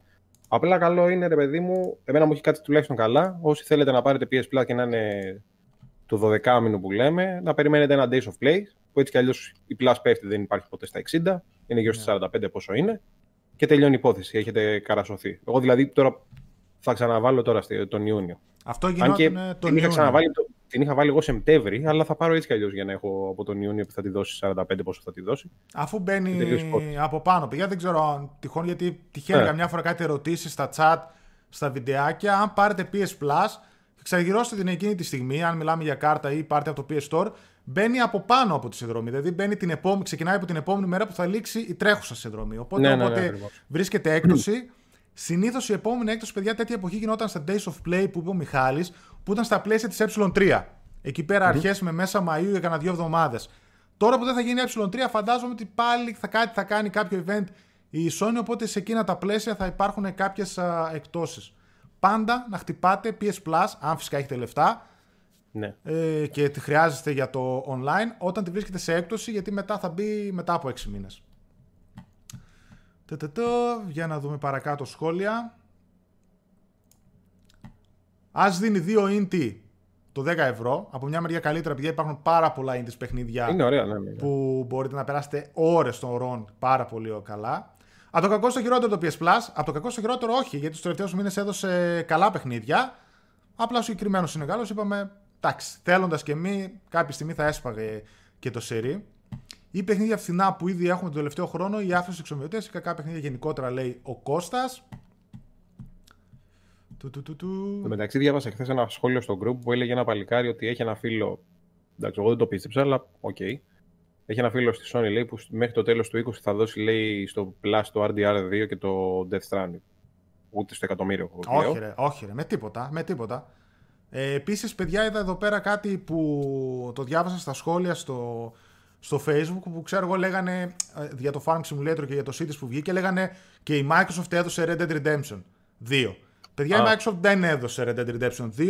Στο Xbox Live Gold, αν τα δείτε τι δίνει τους τελευταίους μήνες, θα κλαίτε με τη φωνή. Ε, τα υπόλοιπα, το Red Dead Redemption 2 μπήκε στο Game Pass. Δεν έχει καμία σχέση μία υπηρεσία με την άλλη. Υπήρχε το GTA 5, το οποίο βγαίνει τώρα 7 Μαΐου, αν θυμάμαι καλά, και θα μπει το Red Dead Redemption 2, το οποίο είναι ένα πολύ μεγάλο παιχνίδι. Αλλά όπως είπαμε και στην προηγούμενη εκπομπή, αυτά τα παιχνίδια, παιδιά, σε αυτές τις υπηρεσίες θα κάνουν κύκλους. Εδώ και μήνες π.χ. η Sony στο PlayStation Now είχε βάλει Horizon Zero Dawn, είχε βάλει Control και κάποια άλλα παιχνίδια που ήταν. π.χ. το Control είχε κλείσει ένα εξάμεινο και ναι. κάτι παραπάνω τέλος πάντων που βγήκε. Αυτό όταν βγει θα μπει στο Game Pass, θα βγει κάτι άλλο το Game Pass, θα μπει στο PS Now. Το GTA 5 έκανε το ίδιο. Οπότε ναι, είναι διαφορετικά τελείως τα πράγματα. Γι' αυτό και σας λέω ότι τέτοιες υπηρεσίες είναι πολύ πιο value for money. Έδωσε Nathan Drake Collection free. Όμως αυτό ήταν μια καλή κίνηση που έκανε, όπως και το Journey. Ναι, ωραίο αυτό. Ένας φίλος μου εδώ πέρα λέει ο Γιάννης, το, το ζητούσε το παιδί του, οπότε του έκατσε μια χαρά το παιχνίδι. Αυτό λέμε ότι μπορεί να είναι καλό, απλά είναι περιορισμένο ναι, το κοινό στο οποίο ναι, ναι, απευθύνεται. Ναι, Καλά, εντάξει τώρα και στις πιο μικρές ηλικίες, ό,τι και να δώσει είναι παιχνίδι. Όπως και να το κάνεις. Mm. Είτε καλό είτε κακό, είναι παιχνίδι. Για να δω. Να, εδώ πέρα ο Γιώργος το... π.χ. λέει και για. για... Συγγνώμη, τι είπες; Είναι και σωτήριο για τον γονιό, για την τσέπη. Ναι, είναι εντάξει. δύο παιχνίδια τα οποία. Είτε είναι καλά, ξαναλέω, είτε είναι κακά. Για, το παιδί. Για τους γονιούς, μια υπηρεσία τύπου Game Pass και PS Now να δεις πόσο σωτήρια θα είναι. Ναι, εντάξει, δεν το συζητώ. Εδώ πέρα λέει ο Γιώργος δεν είναι τα DLC, αλλά ότι μπορείς να φτιάξεις ό,τι θέλεις από κτίρια και τα πάντα και έχει πολύ μεγάλο κοινό. Αυτό που λέγαμε στην αρχή για τα δύο αυτά παιχνίδια. Για να δω. Λένε πάλι έτσι για τις υπηρεσίες PS Now κτλ. Να ξέρετε, παιδιά, εγώ είμαι σίγουρος ότι όταν έρθει το PS Now θα σας αρέσει πάρα πολύ και θα έχει πολύ μεγάλη απήχηση στην Ελλάδα. Ειδικά με αυτό που μπορείς να και να στριμάρεις και να κατεβάσεις τα παιχνίδια. Ναι, Stranger Things το ξέρω. Δεν μπορώ να το κάνω τώρα. Mm-hmm. Που είδε για το Assassin's, θα το πούμε παιδιά τώρα. Γνώμη για EA Access, Λεωνίδα, έχω κάνει βίντεο μόνο για το EA Access. Που λέω ότι σε αυτή τη χαμηλή τιμή που έχει, ε, συμφέρει. Για να πάμε παρακάτω. Hollow Knight δεν γίνεται ζήσει ο άλλος να βάζει RDR Game Pass και η Sony να είναι τόσο πίσω. Παιδιά, είπαμε, μην συγκρίνετε ανώμια πράγματα. Δείτε τι έβαλε στο PS Now. Αν θέλετε να συγκρίνουμε τα ίδια. Ωραία. Το θέμα είναι πότε θα έρθει και εδώ. Αυτό είναι το, Αυτό είναι το πρόβλημα. Πότε θα έρθει. Εγώ, Άμα έρθει. Εγώ περίμενα τουλάχιστον αυτή την άξιση να έρθει ή τουλάχιστον να έρθει με την έλευση του PlayStation 5. Εκεί θα δούμε μετά τι και πώς παίζει. Ωραία θα είναι να έρθει, θα έχει πολύ πράγμα να παίζεις. Mm. Ωραία, καλημέρα στα παιδιά, καλημέρα, καλησπέρα σε όσους μπήκανε τώρα. Α, ξαναλέω, λέει το Hitman Season 1 δωρεάν για όλους, για λίγες ώρες ακόμα. Εντάξει, παιδιά, αυτό δεν ξέρω αν θα προλάβετε να το παίξετε, γιατί μετά θα κλειδώσει, θα είναι απλά trial, trial, ας πούμε. Για το PS Now πάλι λένε τα παιδιά. Δεν ξέρουμε δυστυχώς κανένα νέο παιδιά πότε θα έρθει επίσημα. Και πάμε παρακάτω, Μάικλ. Ναι, άντε πάμε, ναι. Μισό. Λοιπόν, θα πούμε τάχει λίγο τις α, τελευταίες φήμες που υπάρχουν για παρουσίαση του PS5 για το τι θα κάνει η Sony. Σας είπα ότι πολύ πιθανόν να δούμε trailers μέσα στις επόμενες εβδομάδες τόσο για Ghost of Tsushima όσο και για The Last of Us Part 2. Γενικότερα υπάρχει φήμη ότι μέσα στο Μάιο θα δούμε παιχνίδια ε, από τη Sony για το PlayStation 5. Ίσως να κάνει κάτι αντίστοιχο με τη Microsoft και να μας δείξει third party παιχνίδια. Γιατί υπάρχουν φήμες ότι εκεί θα δούμε και για Watch Dogs Legion, το οποίο λένε ότι θα είναι και launch παιχνίδι για τις uh, next gen consoles και κάποια άλλα πραγματάκια. Και μετά η φήμη έρχεται για την παρουσίαση του PlayStation 5, για την αποκάλυψη του PlayStation 5, την κονσόλα, τα pre-orders, την τιμή, την ημερομηνία κυκλοφορίας για 4 Ιουνίου του 2020 Μας ήρθε από, τον, από ένα γνωστό δημοσιογράφο, τον Jeff Grab του VentureBeat, ένα πολύ γνωστό και καλό site, όπου ο ίδιος είπε ότι για 4 Ιουνίου προγραμματίζεται η αποκάλυψη του PS5. Οπότε ναι παιδιά, επιτέλους παίρνουμε μπρος για τη νέα γενιά. Μέσα στο Μάιο θα δούμε αρκετά παιχνίδια για Next Gen και ανακοινώσεις. Και θεωρητικά μέχρι και τον Ιούνιο θα δούμε τα πάντα από κονσόλες, τιμές, τι έχουν, τι δεν έχουν, τι θα δώσουν, τα πάντα. Από εκεί και πέρα κάποιες άλλες κανένα δυο που υπάρχουν για το PlayStation 5 είναι πάλι αυτό για την AI assistance που θα έχει. Θα έχει κάτι σαν chatbot, λένε το PlayStation 5. Υπάρχει μια πατέντα online από τη Sony, η οποία πολύ πιθανόν να χρησιμοποιεί το μικρόφωνο και το ηχείο από το DualSense, υπήρχε και παλαιότερα, όπου θα μπορεί κάποιος να συνομιλεί με αυτήν, να ρωτάει τι θα μπορεί να κάνει στο παιχνίδι και να το δίνει διάφορα hints κτλ. Κάτι σαν τη Siri και σαν την Alexa κτλ. Κάπως έτσι ξαναήρθε μια πατέντα τέτοια στο προσκήνιο, οπότε έχει και αυτό ένα ενδιαφέρον. Και μετά μια άλλη φήμη, παιδιά, που υπάρχει, την οποία όμως μεταφέρω με πάσα επιφύλαξη γιατί δεν μπορώ να πω ότι την είδα και από έγκυρη πηγή, λένε ότι στο PlayStation Store θα μπορούμε να δοκιμάσουμε όλα τα παιχνίδια που θα υπάρχουν. Λογικά, έτσι πως το σκέφτομαι, σε στυλ demo. Λογικά έτσι πως το σκέφτομαι, ίσως να κάνει κάτι εκεί πέρα με τους servers τύπου PS Now που θα μπορούμε να στριμάρουμε για λίγο κάποια παιχνίδια, να τα δοκιμάσουμε και από εκεί και πέρα αν θέλουμε τα αγοράζουμε και κατεβαίνουν κανονικά στην κονσόλα μας. Και καλά αυτό λένε ότι θα μπορούμε να δοκιμάσουμε ό,τι παιχνίδι υπάρχει διαθέσιμο στο PlayStation Store του PS5. Να δούμε τι θα γίνει. Για να δείξει. Για να δω λίγο και τα παιδιά. Σχόλια. Και πάμε. Βαλχάλα. Αυτά είναι. Καλησπέρα, ζήσει. Συνέχιζε καλή δουλειά, φίλε. Επόμενη γενιά, μάλλον για PlayStation με βλέπω για να με ενημερώνετε εδώ σωστά. Σα ευχαριστούμε, φίλε. Unbox Players GR. Μποϊκοτά στη Ubisoft λόγω των συλλητικών, λέει ο Κώστας. Να θυμηθούμε να το πούμε αυτό για το Ubisoft τώρα. Πριν Τι; Για το Ubisoft και που δεν στέλνει Ελλάδα. Α, ναι, ναι, ναι. θυμηθούμε να το σχολιάσουμε. Ναι. Σαν μικρά demos χαράλαμπε, ναι, κάπως έτσι. Μπορεί ίσως δηλαδή και να τα στριμάρουμε εκείνη την ώρα. Τύπου κάτι τέτοιο. Ε, ωραία, ωραία, ωραία, ωραία. Εντάξει, Έλα, πάμε. Ε, πάμε βλαχάρα λοιπόν. Ναι, Assassin's Creed, Assassin's Creed βλαχάρα. Όπως ανεβάζανε memes και τέτοια. Έμα, ε, όταν τα λέω εγώ. λοιπόν, θα βάζω, θα βάζω να παίζει και το τρέλερ, παιδιά, το οποίο εντάξει, ήταν φανταστικό. Βέβαια, μας έχει συνηθίσει. Ευθύμη, ευχαριστούμε πάρα πολύ, φίλε, για το, oh. για το donation. Να σε καλά. Ψυχουλίνη. πάμε να βάλω το τρέλερ. Πού το, πού το, πού το, πού το. Μισό λεπτό. Ναι, άντε βάλει Έσκασε. Ξεκινάει με, ξεκινάει με Xbox. They are Γιατί είχε μισό heartless. λεπτό να χαμηλώσω λίγο τον ήχο από το τρέιλερ για να μην μας καλύπτει πολύ. Λοιπόν, και πάμε να ξεκινήσουμε να βλέπουμε και να σχολιάζουμε Assassin's Creed. Το τρέιλερ. Μετά από εκείνο το teaser που έγινε με τον Boss Logic που ζωγράφησε επί 8 ώρες ένα artwork του παιχνιδιού και ανακοινώθηκε ο τίτλος Assassin's Creed Valhalla. By the Ήρθε- way, να ξέρεις ότι αυτό που ζωγράφει είναι Steelbook exclusive. Α, ναι. Ο... Ναι. Φοβερό. Θα πούμε και για τις εκδόσεις. Ήρθε μετά την Ολλανδία, επόμενη... Νομίζω, πού είχε- είχε πει ο φίλος μου για να Ναι. έχει στην Ολλανδία, ήτανε. Μπορεί. Για... Είναι Όχ, exclusive από εκεί. Αυτό θα Πορτογαλία, γίνει Ολλανδία, υπερσπάνιο. κάπου εκεί. Δεν θυμάμαι. Αυτό θα γίνει υπερσπάνιο. Τέλος πάντων, την επόμενη μέρα, παιδιά, βγήκε η Ubisoft και μας έδωσε το cinematic trailer του παιχνιδιού. Και 7 Μαΐου στο Inside Xbox θα δούμε gameplay του παιχνιδιού. Το cinematic world premiere trailer που δείξανε, παιδιά, είναι εντυπωσιακότατο. Γενικότερα η Ubisoft μας έχει συνηθίσει σε όλα τα Assassin's Creed να δείχνει φανταστικά trailer. Φτιαγμένα ναι. σαν να είναι ταινίες, animation, δράση κτλ. Εγώ αυτό έλεγα. Βλέπω ταινία. Χαμός και δείχνει και πάρα πολλά πραγματάκια που θα υπάρχουν μέσα στο παιχνίδι. Δεν υπάρχει. Το θέμα είναι να είναι καλό το παιχνίδι. ναι, φυσικά. Θα ξεκινήσω από τα βασικά και σιγά σιγά θα εμβαθύνουμε. Η ημερομηνία κυκλοφορίας συγκεκριμένη, παιδιά, δεν ξέρουμε. Ε, προορίζεται θεωρητικά για τέλος του 2020, εκεί πέρα γιορτές του 2020 που λέμε, δηλαδή τέλος Νοεμβρίου με αρχές Δεκεμβρίου. Θεωρώ ότι θα παίξει παράλληλα με τις νέες κονσόλες ε, το Assassin's Creed ε, Valhalla. Θα είναι cross-gen τίτλος, θα κυκλοφορεί σε PlayStation 5, Xbox Series X, PlayStation 4, Xbox One, Stadia και PC. Ωραία.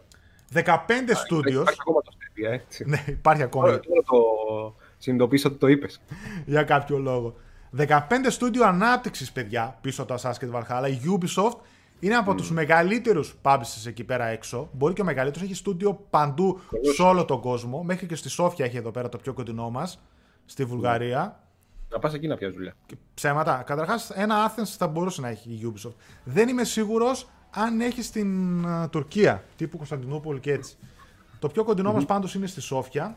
15 studios πίσω, παιδιά, από το παιχνίδι. Γενικότερα έχει την τάση η Ubisoft, το οποίο βέβαια αυτό είναι και καλό και κακό. Κάθε φορά το επόμενο Assassin's Creed να το κάνει όλο και μεγαλύτερο, όλο και πιο πλούσιο, όλο και με χίλια δυο πράγματα.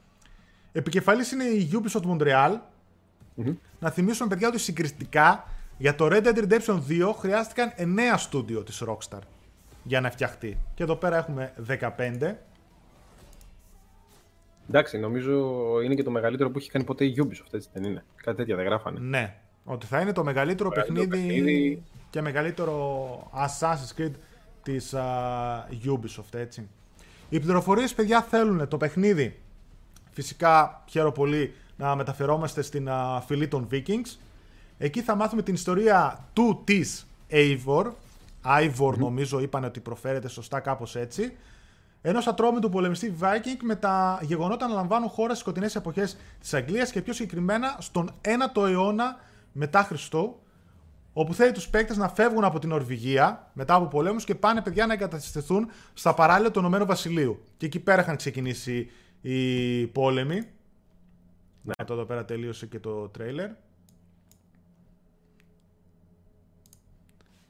Και φυσικά θα είμαστε εμείς, α, θα ηγηθούμε της φυλής μας. Θα υπάρχει και αρσενικός και θηλυκός χαρακτήρας. Και μάλιστα εδώ πέρα είχαν και κάποιο... Είχαν κάποιες ερωτήσεις κάνει εκεί πέρα στους δημιουργούς του παιχνιδιού. Στο Assassin's Creed Odyssey, παιδιά, κάνον χαρακτήρας ήταν η Κασάνδρα. Δηλαδή, όσο δεν ξέρετε τι είναι κάνον, στο σύμπαν του, της σειράς, ο χαρακτήρας δηλαδή που είναι στο lore αυτός ο επίσημος ήταν η Κασάνδρα. Απλά μας δώσανε την επιλογή και για άντρα και για γυναίκα. Στο Valhalla θα υπάρχει πάλι επιλογή και για άντρα και για γυναίκα, αλλά λένε ότι και οι δύο είναι canon Ναι, ναι, ναι. στη σειρά Assassin's Creed. Είναι και το ίδιο όνομα έτσι κι αλλιώς. Ναι, και μάλιστα είπαν ότι θα υπάρχει έτσι, το έχουν φτιάξει πολύ ωραία. Θα υπάρχουν και κάποια plot twists τα οποία θα ταιριάζουν ώστε να, να είναι και οι δύο canon στο παιχνίδι. Τώρα τι και πώς θα κάνουν, κάπως θα το έχουν καταφέρει. Θα έχουμε customization στο χαρακτήρα. Δηλαδή, θα μπορούμε να κάνουμε αλλαγή μαλλιά, τατουάζ, εξοπλισμούς κτλ. Θα γίνονται raids, όπως συνηθίζαν να κάνουν οι Vikings σε, Ωραίο, θα είναι ωραίο αυτό. σε πόλεις, κάστρα κτλ. φαντάζομαι. Καινούριο combat, καινούριο combat system, εμπλουτισμένο combat system, ε, dual wield όπλα, δηλαδή μάλιστα είπαν ότι θα μπορούμε να κουβαλάμε π.χ. τσεκούρι με τσεκούρι, τσεκούρι σπαθί, δυο σπαθιά, μέχρι και δύο ασπίδες. Για κάποιο λόγο μπορεί κάποιος να θελήσει να κάνεις κρατάει. ασπίδες. ναι, ναι. Ποτέ. Μεγαλύτερη ποικιλία εχθρών και καλύτερη ποικιλία εχθρών. Hidden Blade συσσαγωγικά γιατί δεν κρύβεται τελείως. ναι, ναι, ναι. Από ό,τι είδαμε και στο Cinematic. Και όπως είδατε, όσοι ξέρετε τουλάχιστον τη σειρά παιδιά, θα λαμβάνει χώρα πριν τη δημιουργία των ταγμάτων των Assassins και των Templars. Δηλαδή οι μάχες που θα γίνονται θα είναι μεταξύ των Hidden Ones, οι οποίοι δημιουργήθηκαν στο Origins, και μεταξύ των ε, Order of the Ascent, νομίζω τους λέγανε τους Templars, πριν, πριν ε, αλλάξουν έτσι. όνομα. Κάπως έτσι. Δηλαδή θα είναι αυτοί οι δύο σε διαμάχη, θα έχουν πλησιάσει το χαρακτήρα μας να ενταχθεί στις τάξεις των ε, Hidden Ones και κάπως έτσι θα γίνεται η μάχη. Θα υπάρχει και το, φυσικά το μυστηριακό στοιχείο, το μυθολογικό στοιχείο που έχει ξεκινήσει από το, και από το Origins και στο Odyssey και εδώ. Θα υπάρχει και ο Odin και λογικά από ό,τι κατάλαβε για πουλί θα έχουμε το κοράκι του Odin. Στο Πάντως έγραφαν τέτοιο. ότι το κοράκι είναι Όντιν τώρα. Ναι, τέλος πάντων, Φώναζες ναι, στο ναι, ναι. παιδί. Όντως. Και θα είναι ο Odin μαζί μας και φαντάζομαι θα, έχουμε, θα ελέγχουμε αυτό για να ανοίγουμε το χάρτη και να βλέπουμε τα objectives. Κλασικά, κανονικά, παιδιά, πάλι πλοία, ναυμαχίες, τα πάντα. Ναι, εντάξει. εντάξει. Στα διάφορα βασίλεια που θα είμαστε, θα λαϊλατούμε οικισμούς. Θα κάνουμε το δικό μας οικισμό. Δηλαδή, Θα είναι ωραίο αυτό. Κάτι σαν. Ναι, φαντάζομαι κάτι πολύ μεγαλύτερο όπως είχε το Red Dead Redemption 2 που είχατε το δικό σας settlement. Εδώ πέρα θα έχετε το δικό σας οικισμό. Φαντάζομαι διάφορους που θα σας φτιάχνουν όπλα, διάφορους που θα δίνουν άλλα πραγματάκια, quests. Θα μπορείτε να το ομορφύνετε και μάλιστα θα δούμε μετά και εδώ στις εκδόσεις των παιχνιδιών σου δίνει διάφορα πραγματάκια digital για να τα βάλεις στο settlement που έχεις Ναι, εντάξει. και να το φτιάξεις. Κάτσε λίγο να βάλω. Και ωραίο θα είναι αυτό που διάβαζα ότι θα στέλνουν στου δικούς σου τη, δι- τη φυλή σου τέλος πάντων να πηγαίνει δεξιά-αριστερά να πολεμάει το εκάστοτε. Δεν ξέρω εγώ τι θα είναι εκεί. Ναι. Χωριό, απικία λίγο πιο κάτω και θα σου φέρνει ξέρω εγώ, τα, Τα loot. τα πολεμοπόδια, τα λάφυρα, ό,τι έχουν συλλέξει. Ε, για να τα βάλεις να συλλέξεις τα, τη δική σου τη φυλή, να την χτίσεις και πάει λέγοντας. Βέβαια το ίδιο θα γίνεται και από τους αντίστοιχους από τους αντιπάλους, από την AI. Για να πάω λίγο στα σχόλια των παιδιών. Το... Αν και βέβαια αυτό που δεν είπαμε Ναι. Είναι ότι που το, λέω- το διαβάζω και εδώ που το λένε στο chat, ρε παιδί μου. Εγώ στην αρχή είχα πει ότι σε κάποια φάση το τρέιλερ μου θύμισε λίγο το For Honor. Έτσι. Λογικό. Νομίζω ότι λίγο. Ορίστε. Λογικό. Ναι. Νομίζω λίγο ότι αν δεν υπήρχε στο τέλος του τρέιλερ το Hidden Blade, θα λέγαμε ότι δεν είναι Assassin's Creed. Κάπου έχει χάσει αυτό το πράγμα λίγο την ταυτότητά του. Αυτό που λένε όλοι, ρε παιδί μου. Αλλά. Ορίστε. Όχι, πες, δεν θέλω να σου διακόψω. Ναι, κάπου έχει χάσει νομίζω την ταυτότητά του. Δηλαδή, αν δεν, αν δεν είχε το Hidden Blade, δεν θα ήταν Assassin's Creed. Και στο τέλος που είδαμε το Hidden Blade, λέμε Α, Assassin's Creed. Καλά, ξέραμε ότι θα ήταν Assassin's Creed, αλλά θέλω να σου πω, ρε παιδί μου, ότι δεν σε προειδεάζει καθόλου ότι αυτό το παιχνίδι είναι το Assassin's Creed. Είναι τεράστιο το franchise. Α, δεν τελείωσες; Ναι. Α, τελείωσε. Ε, ναι, εντάξει, οκ, πες. Είναι τεράστιο το franchise, παιδιά. Το όνομά του είναι συνώνυμο του Call of Duty και άλλων τέτοιων franchises και προφανώς η Ubisoft δεν θα τα αφήσει να πέσει κάτω. Γι' αυτό και έχει βρει αυτή τη φόρμουλα, όπου το τραβάει από τα μαλλιά, βέβαια το lore πλέον είναι ελάχιστο. και βάζοντας το όνομα μπορεί να κάνει ό,τι θέλει. Να πάει σε όποια εποχή θέλει, να κάνει ό,τι θέλει. Από ποιο, το έχει κάνει πλέον πιο πολύ RPG το παιχνίδι. Οπότε ναι, δεν πρόκειται να τα αφήσει γιατί πουλάει πάρα πολύ σαν όνομα. Προφανώς και αυτό που λένε και πολλά παιδιά ότι θα μπορούσε να έχει κάθε Assassin's Creed που βγήκε, θα μπορούσε να έχει άλλο παιχνίδι και να ήταν ένα οποιοδήποτε παιχνίδι. Να το λέγανε, ξέρω Ναι, εγώ, ναι, ναι, ναι. Valhalla, δεν ξέρω εγώ τι. Και να ήταν ένα οποιοδήποτε παιχνίδι. Αλλά ναι, δεν πρόκειται να τα αφήσει η Sony, η Sony, παιδιά, η Ubisoft, γιατί πουλάει και βγάζει πάρα πολλά. Βγάζει και πολλά και εκτός αυτού έχει την πεπατημένη. Μπορεί να πάρει στοιχεία από το Far Cry, μπορεί να πάρει στοιχεία από το Watch Dogs, μπορεί να πάρει στοιχεία ξέρω, εγώ, από, το Far, ε, από το Far Cry πάλι λέω. Ε, από τα προηγούμενα Assassins. Μμμ. Ναι, κάνει ό,τι θέλει. Κάνει ό,τι θέλει. Ναι, ναι. Απλά λίγο κάπου στο τέλος, ρε παιδί μου, αυτό που λένε και τα παιδιά, ε, κουράζει. Κουράζει, αλλά πάλι πουλάει εκατομμύρια. Πώς γίνεται αυτό να κουράζει και να σίγουρα, πουλάει μα δεν εκατομμύρια; πάρεις. Δεν σου είπα εγώ ότι δεν θα το πάρεις, αλλά είναι πολλοί αυτοί που λένε ότι ξέρεις κάτι, γιατί να το πάρω τώρα και να μην το πάρω σε μια πτώση τιμής. Ναι, συμφωνώ. Σε αυτό συμφωνώ. Ο καθένας το παίρνει όπου του βολεύει. Και μάλιστα πολλοί, αν δεν είναι φανατικοί, προφανώς είδατε τώρα κάνει 25-20 ευρώ το Odyssey και το Origins 15. Γιατί να μην δεν τα πάρεις. Ναι, εντάξει. Εννοείται. Απλά εμένα, αυτό που με ενοχλεί και με ενόχλησε στο. Το, το, το μόνο που εννοώ, με ενόχλησαν στο Odyssey είναι ότι γίνονται πάρα πολύ μεγάλα με πολύ περισσότερο grinding για να σου φάνε όλο και περισσότερες ναι. ώρες. Ενώ το Origins ήταν πιο σημαντικό. Ε, είναι επαναλαμβανόμενο πολύ, too, too much. Είπαν ότι θα το βελτιώσουν αυτό στο, ε, στο Valhalla, να δούμε. Γνώμη για σχόλιο Corey Barlock, αν είναι παιδιά, γιατί πολλοί τα συγκρίνανε και με τον God of War κτλ. Και, και είπανε προφανώς ότι οι μυθολογίες και όλα αυτά είναι τόσο πολλά μεγάλα που χωράνε πάρα πολλά παιχνίδια.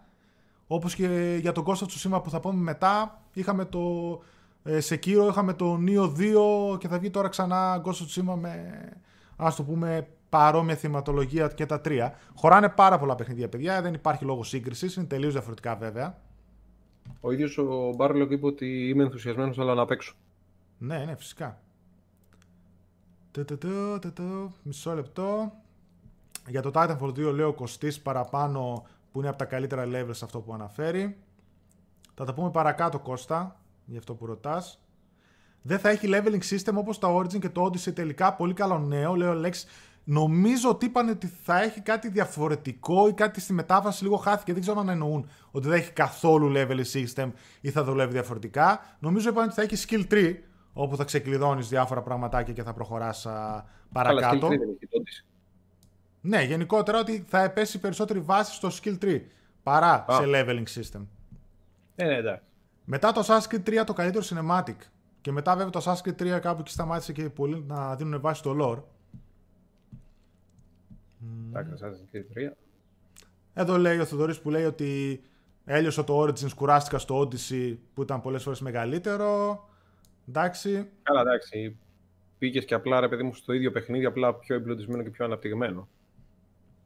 Αν το ονομάζανε αλλιώς, ήμουν εντάξει, αυτά δεν είναι Assassin's. Παιδιά, αυτά είναι παράπονα προφανώς που έχουμε ναι, όλο, ναι, ε, κάποια από τη σειρά. Εγώ ναι, το λέω ότι ισχύει αυτό, αλλά το περνάω στο ντούκου. Δηλαδή, okay, αλλά ναι. Και επίσης ένα άλλο π.χ. που για μένα ήταν τραγελαφικό που ήταν στο chat της Ubisoft και πέρα ότι παίρνουν spoilers για το The Last of Us. Δηλαδή, εντάξει, παίρνει εσύ και λίγο καθηκάκι για να το κάνεις αυτό. Να μπεις σε άσχετα τέτοια. Και να βάζεις. Δεν το έβλεπα καν. Δηλαδή, εντάξει, λίγο ντροπή δεν βλάπτει. Υπήρχαν πάρα πολλοί που διαμαρτυρότανε γιατί έγινε RPG και να μην γίνει RPG το Valhalla ή μετά έβλεπα σχόλια του στυλ ε, γιατί βάλετε γυναίκα, σας παρακαλώ πολύ να μην έχει γυναίκα. Το οποίο είναι απλά μια επιλογή. Έχεις, θες, δεν έχει κτλ. Τα θεωρώ λίγο παιδιάστικα όλα ε, αυτά. για ποιο λόγο δεν βάζεις γυναίκα; Επειδή είναι στην εποχή των Vikings και οι Vikings είναι Α... μπρουταλάδες, ξέρω εγώ, ας πούμε, Ακόμα... είναι άντρες. Ακόμα και αυτό όταν βασίζεται σε μυθολογία όλο το παιχνίδι, δεν υπάρχει λόγος να μην δεν βάζει. Δηλαδή, τι, στην Ελλάδα ήταν ε, οι γυναίκες πρώτη γραμμή στη μάχη, ας το πούμε έτσι. Τουλάχιστον στη, στου Vikings θεωρούσαν και τη γυναίκα ισότιμη και έπαιρναν μέρος στις μάχες. Δηλαδή δεν ξέρω τόσο τι τέτοιο. Καταρχάς από τη στιγμή που είναι επιλογή, δεν μπορώ να καταλάβω. Ναι, εγώ το είδα και στο, και στο chat λίγο. Ε, πάρα πολλοί τσινήσανε για την ε, συλλεκτική, για τη φιγούρα που θα είναι η γυναίκα. Ναι. Και έχουν βγάλει ξεχωριστά μια άλλη φιγούρα που είναι Viking ε, άντρας. Ε, δύο συλλεκτικές έχουν, ε, με φιγούρα. Μία συλλεκτική έχουν βγάλει. Ναι. Κάτσε πάω λίγο πιο κάτω για να βάλουμε να δούμε και τις συλλεκτικές κτλ. Μας έχει λείψει το Prince of Persia από τη Ubisoft. Α, παιδιά, τώρα που το είπε ο Darkness, το ξέχασα ναι, πριν. να το πω, αλλά λέω ας τελειώσουμε Ναι, ναι, λένε στο PlayStation Event που θα γίνει, που θα δείξει παιχνίδια από τρίτους, που είπαμε ότι μπορεί να δείξει το Watch Dogs Legion, λένε για Far Cry 6, το οποίο θα κυκλοφορήσει το 21 και αυτό το δείξουν στο PlayStation Event. Lene και για το Prince of Persia Remastered ότι θα δούμε εκεί, επίσης. Ε, Μακάρι. Ε, για να δω, για να δω, για να δω. Κοίταξε, άμα βγει ένα Prince of Persia θα γίνει χαμός. Κι ας είναι και reboot.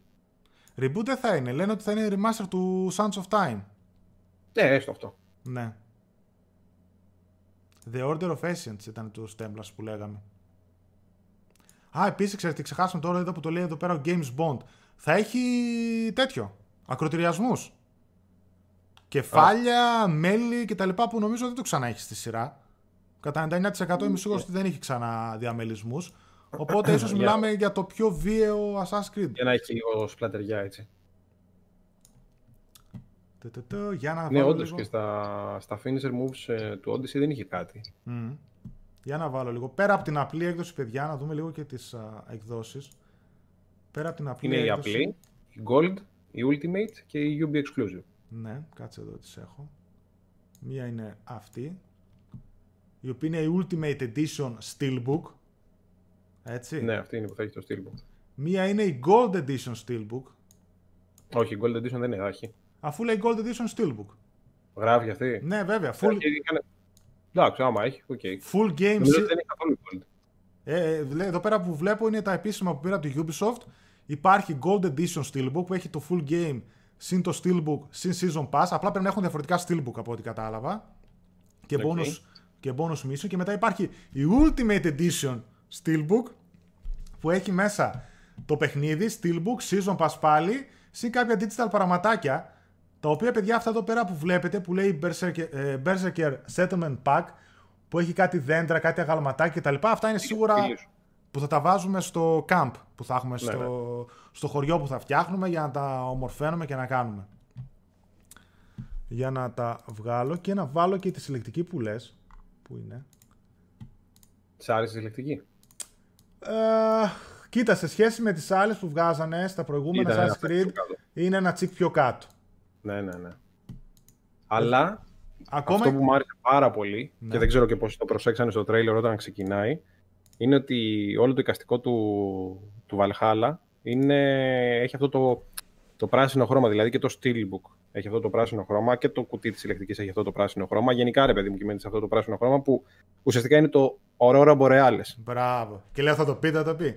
Είναι από το... Και είναι απίστευτο. Βασικά, για όσους δεν ξέρουν, είναι το βόρειο και νότιο Έλλα. Ναι. Να το πούμε και στα ελληνικά. Και φαίνεται και στο το τρέιλερ. στο τρέιλερ στην αρχή του τρέιλερ όταν ξεκινάει. Και θα υπάρχει λογικά μέσα στο παιχνίδι και δεν είναι σίγουρα ένα εντυπωσιακό σκηνικό. Είναι εντυπωσιακό. Εμένα μου άρεσε πάρα πολύ. Αυτό το χρώμα δηλαδή ήταν απίστευτο. Ε, είχα, εδώ που λέει, διαβάζω ένα σχόλιο που λέει ότι Darksider είχαν βγει φήμες για Assassin's σε World War 2. Παιδιά, τα Assassin's Creed, το lore και το που έχουν πάει έχει ξεφύγει. Βγαίνουν βιβλία, βγαίνουν νουβέλες, βγαίνουν κόμιξ. Το οποίο έχουν πάει παντού. Έχουν πάει και σε δεύτερο παγκόσμιο πόλεμο. Το τελευταίο και πιο πρόσφατο νομίζω ήταν κάτι σε Βιετνάμ. Νομίζω. Ή δεν θυμάμαι κάτι άλλο, αλλά έχουν πάει σε πάρα πολλά μέρη που δεν έχουν πάει τα παιχνίδια. Όπως επίσης και αν παίξετε το Unity, που έχει διάφορα έτσι time, δεν θυμάμαι πώς τα λένε, από κάτι σχισμές στο χρόνο που σε παίρνει από το Παρίσι και σε πετάει π.χ. σκαρφαλώνεις τον πύργο του Άιφελ την εποχή του Παγκοσμίου Πολέμου, του Δευτέρου Παγκοσμίου Πολέμου, σε πετάει σε κάποιες άλλες εποχές, στην Belle Époque του Παρισιού ή κάτι άλλο. Έχει πολύ πράγμα. Θεωρώ ότι αν στοιχημάτιζα, το επόμενο Assassin's Creed θα ήταν τύπου ή Κίνα ή Ιαπωνία. Καλά, αυτό το ξαναείπαμε, αλλά δεν έτυχε. Jack Warrior λέει να, για πείτε, να πείτε λέει, για τα πλοία ότι δεν θα έχει μάχες και ναυμαχία και θα είναι μόνο για εξερεύνηση και διαφυγή. Αυτό μου έχει διαφύγει. Δεν ξέρω αν ισχύει ή όχι. Και εγώ δεν το είχα ακούσει αυτό. Δεν, Άκουσα ότι μπορείς να κάνεις... Τώρα αν θα είναι αυτόματο ή όχι, ξέρω ότι θα μπορείς να κάνεις raid. Τώρα απλά θα είναι μια εντολή που θα πηγαίνουν οι άλλοι και θα σου λένε θα σου λέει, ξέρω εγώ, ότι ναι, okay, νίκησες, έχασες. Θα την κάνεις εσύ ο ίδιος; Θα μπορείς να έχεις επιλογή μάλλον για να την κάνεις εσύ ο ίδιος; Mm. Ναι. Δεν ξέρω. Είναι, είναι λίγο περίεργο. Τέλος πάντων, πάμε για τη συλλεκτική που λέγαμε. Ε, Καταρχάς και το γαλματάκι εμένα μου κάνει ένα κλικ πιο κάτω. Σε... Είναι λίγο η ποιότητα κάπως. Σε ποιότητα. Καμία σχέση με, την, ναι. με αυτή του Odyssey. Σε σχεδιασμό, σε ποιότητα, κάτι κάπως έτσι με χαλάει. Δηλαδή, γενικότερα τα Ubi Collectibles που βγάζει η Ubisoft τα θεωρώ τα γραμματάκια και πολυτίμια και σε πολύ καλή τιμή και σε yeah. πολύ καλή ποιότητα. Εδώ θεωρώ ένα κλικ πιο κάτω. Παιδιά, αν προσέξετε, πέρα από το άγαλμα έτσι, το οποίο είναι αυτή η Ubistore συλλεκτική, Ubistore Exclusive, το οποίο Ubistore, παιδιά, δυστυχώς, εδώ και σχεδόν δύο χρόνια νομίζω, ενώ εγώ έπαιρνα από εκεί συλλεκτικές π.χ. και του... Ε, τέτοιο. Του Watch Dogs. Του Wildlands. Το, τη συλλεκτική την είχα πάρει από το Ubistore και, και, πολλέ, και πολλές άλλες και αγαλματά κτλ. Έχουν αποκλείσει την Ελλάδα και πολλές άλλες χώρες. Έχουν κρατήσει 5-6 χώρες μεγάλες ευρωπαϊκές και δεν μπορούμε να αγοράσουμε τίποτα. Δηλαδή αυτό είναι ντροπή. Εκτός ότι χάνουμε πολλές συλλεκτικές και πολλά άλλα πραγματάκια που βάζουν σε καλές εκτόσεις. Είχαν δωρεάν μεταφορικά άνω των 60 ευρώ.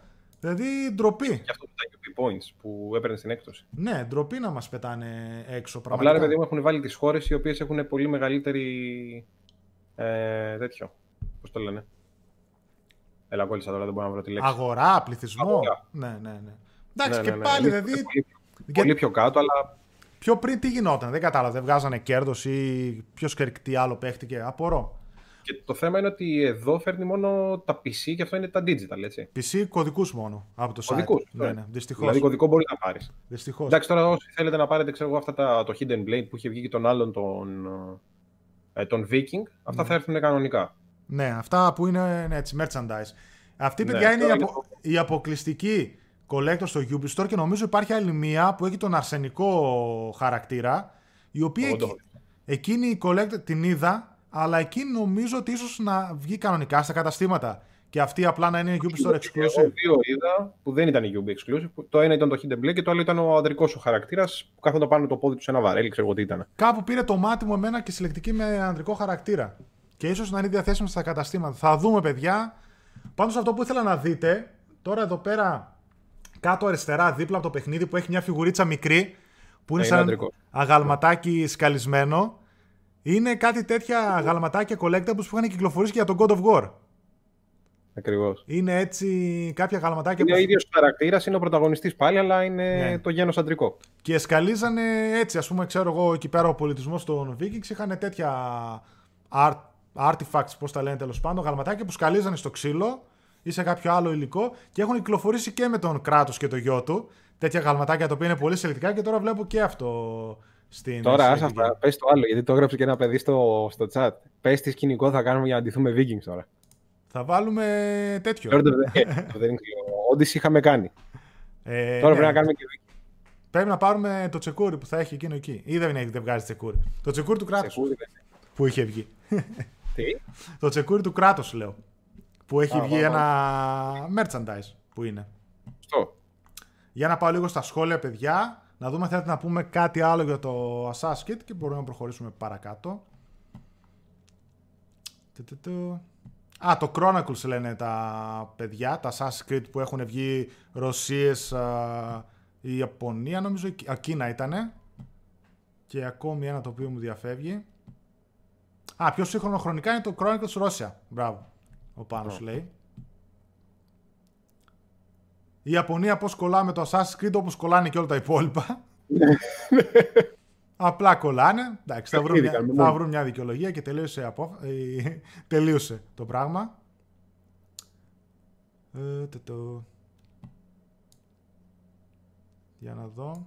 Το έχουν πει, λέει, αυτό για τα πλοία. Θα το βρείτε, λέει ο Jack Warrior. Οπότε, λογικά κάτι παραπάνω ξέρει από εμάς το παιδί.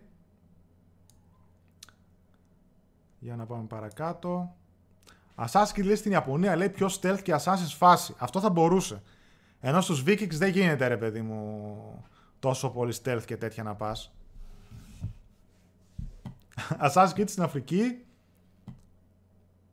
Όντως ο... μόνο που θα πάρω το Eivor, Eivor, πώς θα τη λένε mm. τον τύπο την τύπης, αλλά θα τον κάνω female. Ε. Πιστεύω πως η Ubisoft... Καλά και εσύ με Κασάνδρα τερμάτισες, έτσι δεν είναι; Ναι ρε, ναι. Νοείται. Κασάνδρα, ναι. Τον Αλέξο δεν τον άγγιξα καν. Και η Κασάνδρα δεν, ήταν... δεν τον είχα καθόλου. Ήταν... Τον είχα παίξει μόνο στο event. Τίποτα άλλο. Πιο καλή δουλεμένη και. Είναι πιο ελληνικό. Πιο καλή voice actor, ας πούμε έτσι, είχε γίνει πιο καλή δουλειά κτλ. Ε, εσύ, η Μελισάνθη mm. είναι Ελληνίδα, καθαρά Ελληνίδα. Η Μελισάνθη, παιδιά, είναι η actor που κάνει την, mm. την Κασάνδρα τέλος πάντων. Την είχαμε γνωρίσει εμείς. Την είχα γνωρίσει εγώ τουλάχιστον εδώ στην Ελλάδα γιατί είχαμε ένα event. Καθαρά Ελληνίδα. Ο άλλος είναι. Ναι, ναι. Ε, μισός Έλληνας, μισός ε, Άγγλος, δεν θυμάμαι. Ε, φαινόταν και στην προφορά. Και έχει γίνει ναι, πολύ ναι. καλή δουλειά στην Κασάνδρα. Ναι, επίσης, μαλάκα η αέρα. Επίσης, τώρα που είπαμε Κασάνδρας και τα λοιπά, θυμήθηκα, παιδιά, ότι και στο Βαλχάλα θα έχει ρομάνσεις. Α, ναι. Ε, όπως είχε στο Odyssey, που μπορείς να κάνεις, μπορείς να κάνεις romance όποιον ήθελες, άνδρες, γυναίκες, δεν άφηνες τίποτα. Το ίδιο θα γίνει και στο Valhalla, θα υπάρχουν ε, romances τέλος πάντων, όπου θα μπορούμε ανάλογα με το χαρακτήρα μας να κάνουμε τις ανάλογες ε, επιλογές, επιλογές. Κοίτα, υπάρχει γενικότερα πολύ, στα ρομάς π.χ. ειδικά είναι πάρα πολύ στανταράκι θα έλεγα στα RPGs. Στα μεγάλα, δηλαδή Mass Effect και κάποιες άλλες μεγάλες σειρές έχουν πάρα πολύ φανατικό κοινό που θέλει μέσα να έχει ρόμανση στα παιχνίδια και να κάνεις επιλογές όμως όποιον θες, όποιον θες. Ναι, ναι, ναι, ναι, δεν ναι, αφήνεις τίποτα. Όλοι για όλους και όλοι για έναν. Ανάλογα τις επιλογές που θέλει ο καθένας, παιδιά, εννοείται προφανώς δεν κρίνουμε σεξουαλικότητες και τέτοια. Αλλά γενικότερα στα RPGs γίνεται ε, χαμός. Είναι στανταράκι. Οπότε το βάλανε και στα Assassin's Creed και βλέπουμε ότι επεκτείνεται και μετά το Odyssey και στο Valhalla. Ε, Λουπ, αυτό που λέμε για το ότι μιλούσαν ε, αγγλικά και οι δύο, ναι. Απλά τη Μελισάνθη, την Κασάνδρα τέλος πάντων, όταν την ακούς να μιλάει το έλα που λέει ξέρω εγώ στο άλογο ή το μαλάκα ή το οτιδήποτε άλλο, είναι καθαρά ελληνικό. Δεν είναι αυτό το σπαστό αγγλικό ελληνικό. Ναι. Καλά και αυτό το μαλάκα το είχαν κάνει λίγο ψωμοτήρι. Λίγο κούραζε μετά από λίγο. Ναι, εντάξει, ο μαλάκας πήγαινε και ερχόταν συνέχεια. Απλά όταν ανέβαινε στο άλογο που έλεγε έλα και το ένα ή το άλλο, ήταν καθαρό ελληνικό ρε ναι. παιδί μου, ήταν έλα. Πώς το λες εσύ εδώ; Τυχαίνει λέει και ξεκίνησα το Origin και ένα σχόλιο για τους αποκρυφιστικούς συμβολισμούς των Assassin κτλ. Παιδιά, αυτό είναι full αποκρυφισμός και γενικότερα σε όλο το lore της σειράς. Το κακό λέει με το romance στο Odyssey είναι ότι δεν είχε αντίκτυπο στο story όπως π.χ. στο The Witcher και ήταν μόνο σεξ. Αυτό έχει ένα δίκιο ο φίλος. Τώρα προσπαθώ να θυμηθώ όταν διάβαζα για το romance που θα έχει το Valhalla αν θα έχει επιπτώσεις στην ιστορία. Δεν είμαι σίγουρος, παιδιά. Διαβάζει τα σχόλια και έχω πεθάνει. Ο Assassin's Creed λέει στην Αραβία θα έπεφτε πολύ stealth λέει και ένα Assassin's Creed λέει στην Ουγκάντα. Το Assassin's Creed, παιδιά, θα μπορούσε να πάει πραγματικά παντού. Προς το παρόν έχουν πιάσει πολύ μεγάλους πολιτισμούς. Είδαμε ελληνικό, είδαμε Αίγυπτο, είδαμε Vikings. Είμαι πολύ σίγουρος ότι θα πάνε και σίγουρα από Ανατολή. και η Ιαπωνία. Αποκλείται να μην δεν πάνε. Όντως το επόμενο πού μπορεί να είναι. Έλατε. Όπου θέλεις. Αυτό ακριβώς και τα λοιπά. Παίζει να μην σταματήσει ποτέ, ξέρω το Assassin's Creed, έτσι. Καλά, ναι. Το Assassin's Creed παίζει να μην σταματήσει ποτέ. Περίμενε λίγο. Πώ θα σταματήσει, εσύ, αφού. Όλες τις πολιτείες, όλες τις χώρες, τα πάντα. Αφού βγάζουν, βγάζουν εκατομμύρια. Πλάκα κάνουμε. Εντάξει. Ε, διάβασε λίγο το chat με τα παιδιά, επιστρέφω σε ένα λεπτό. Πάλι σ' έπιασε κατούρημα. Πάλι σ' έπιασε κατούρημα. Αυτό είπα. Ε, όταν τα λέω εγώ, παιδιά, δεν, δεν κρατάει. Έχει πιει τόσο καφέ που είναι... Καλημέρες λέει Assassin's Creed στο Σύριο.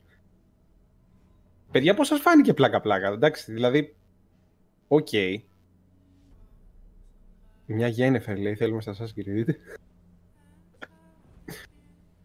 Ε, Machine Gun.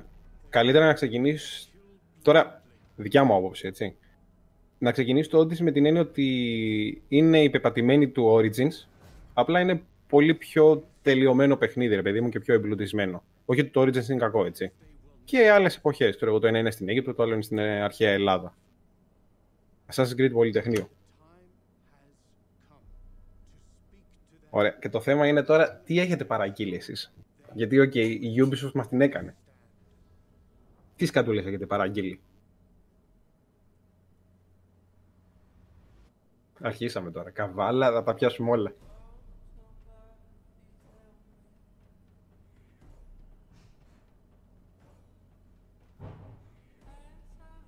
Λολίτα, Watch Dogs 1 στα 20 ευρώ.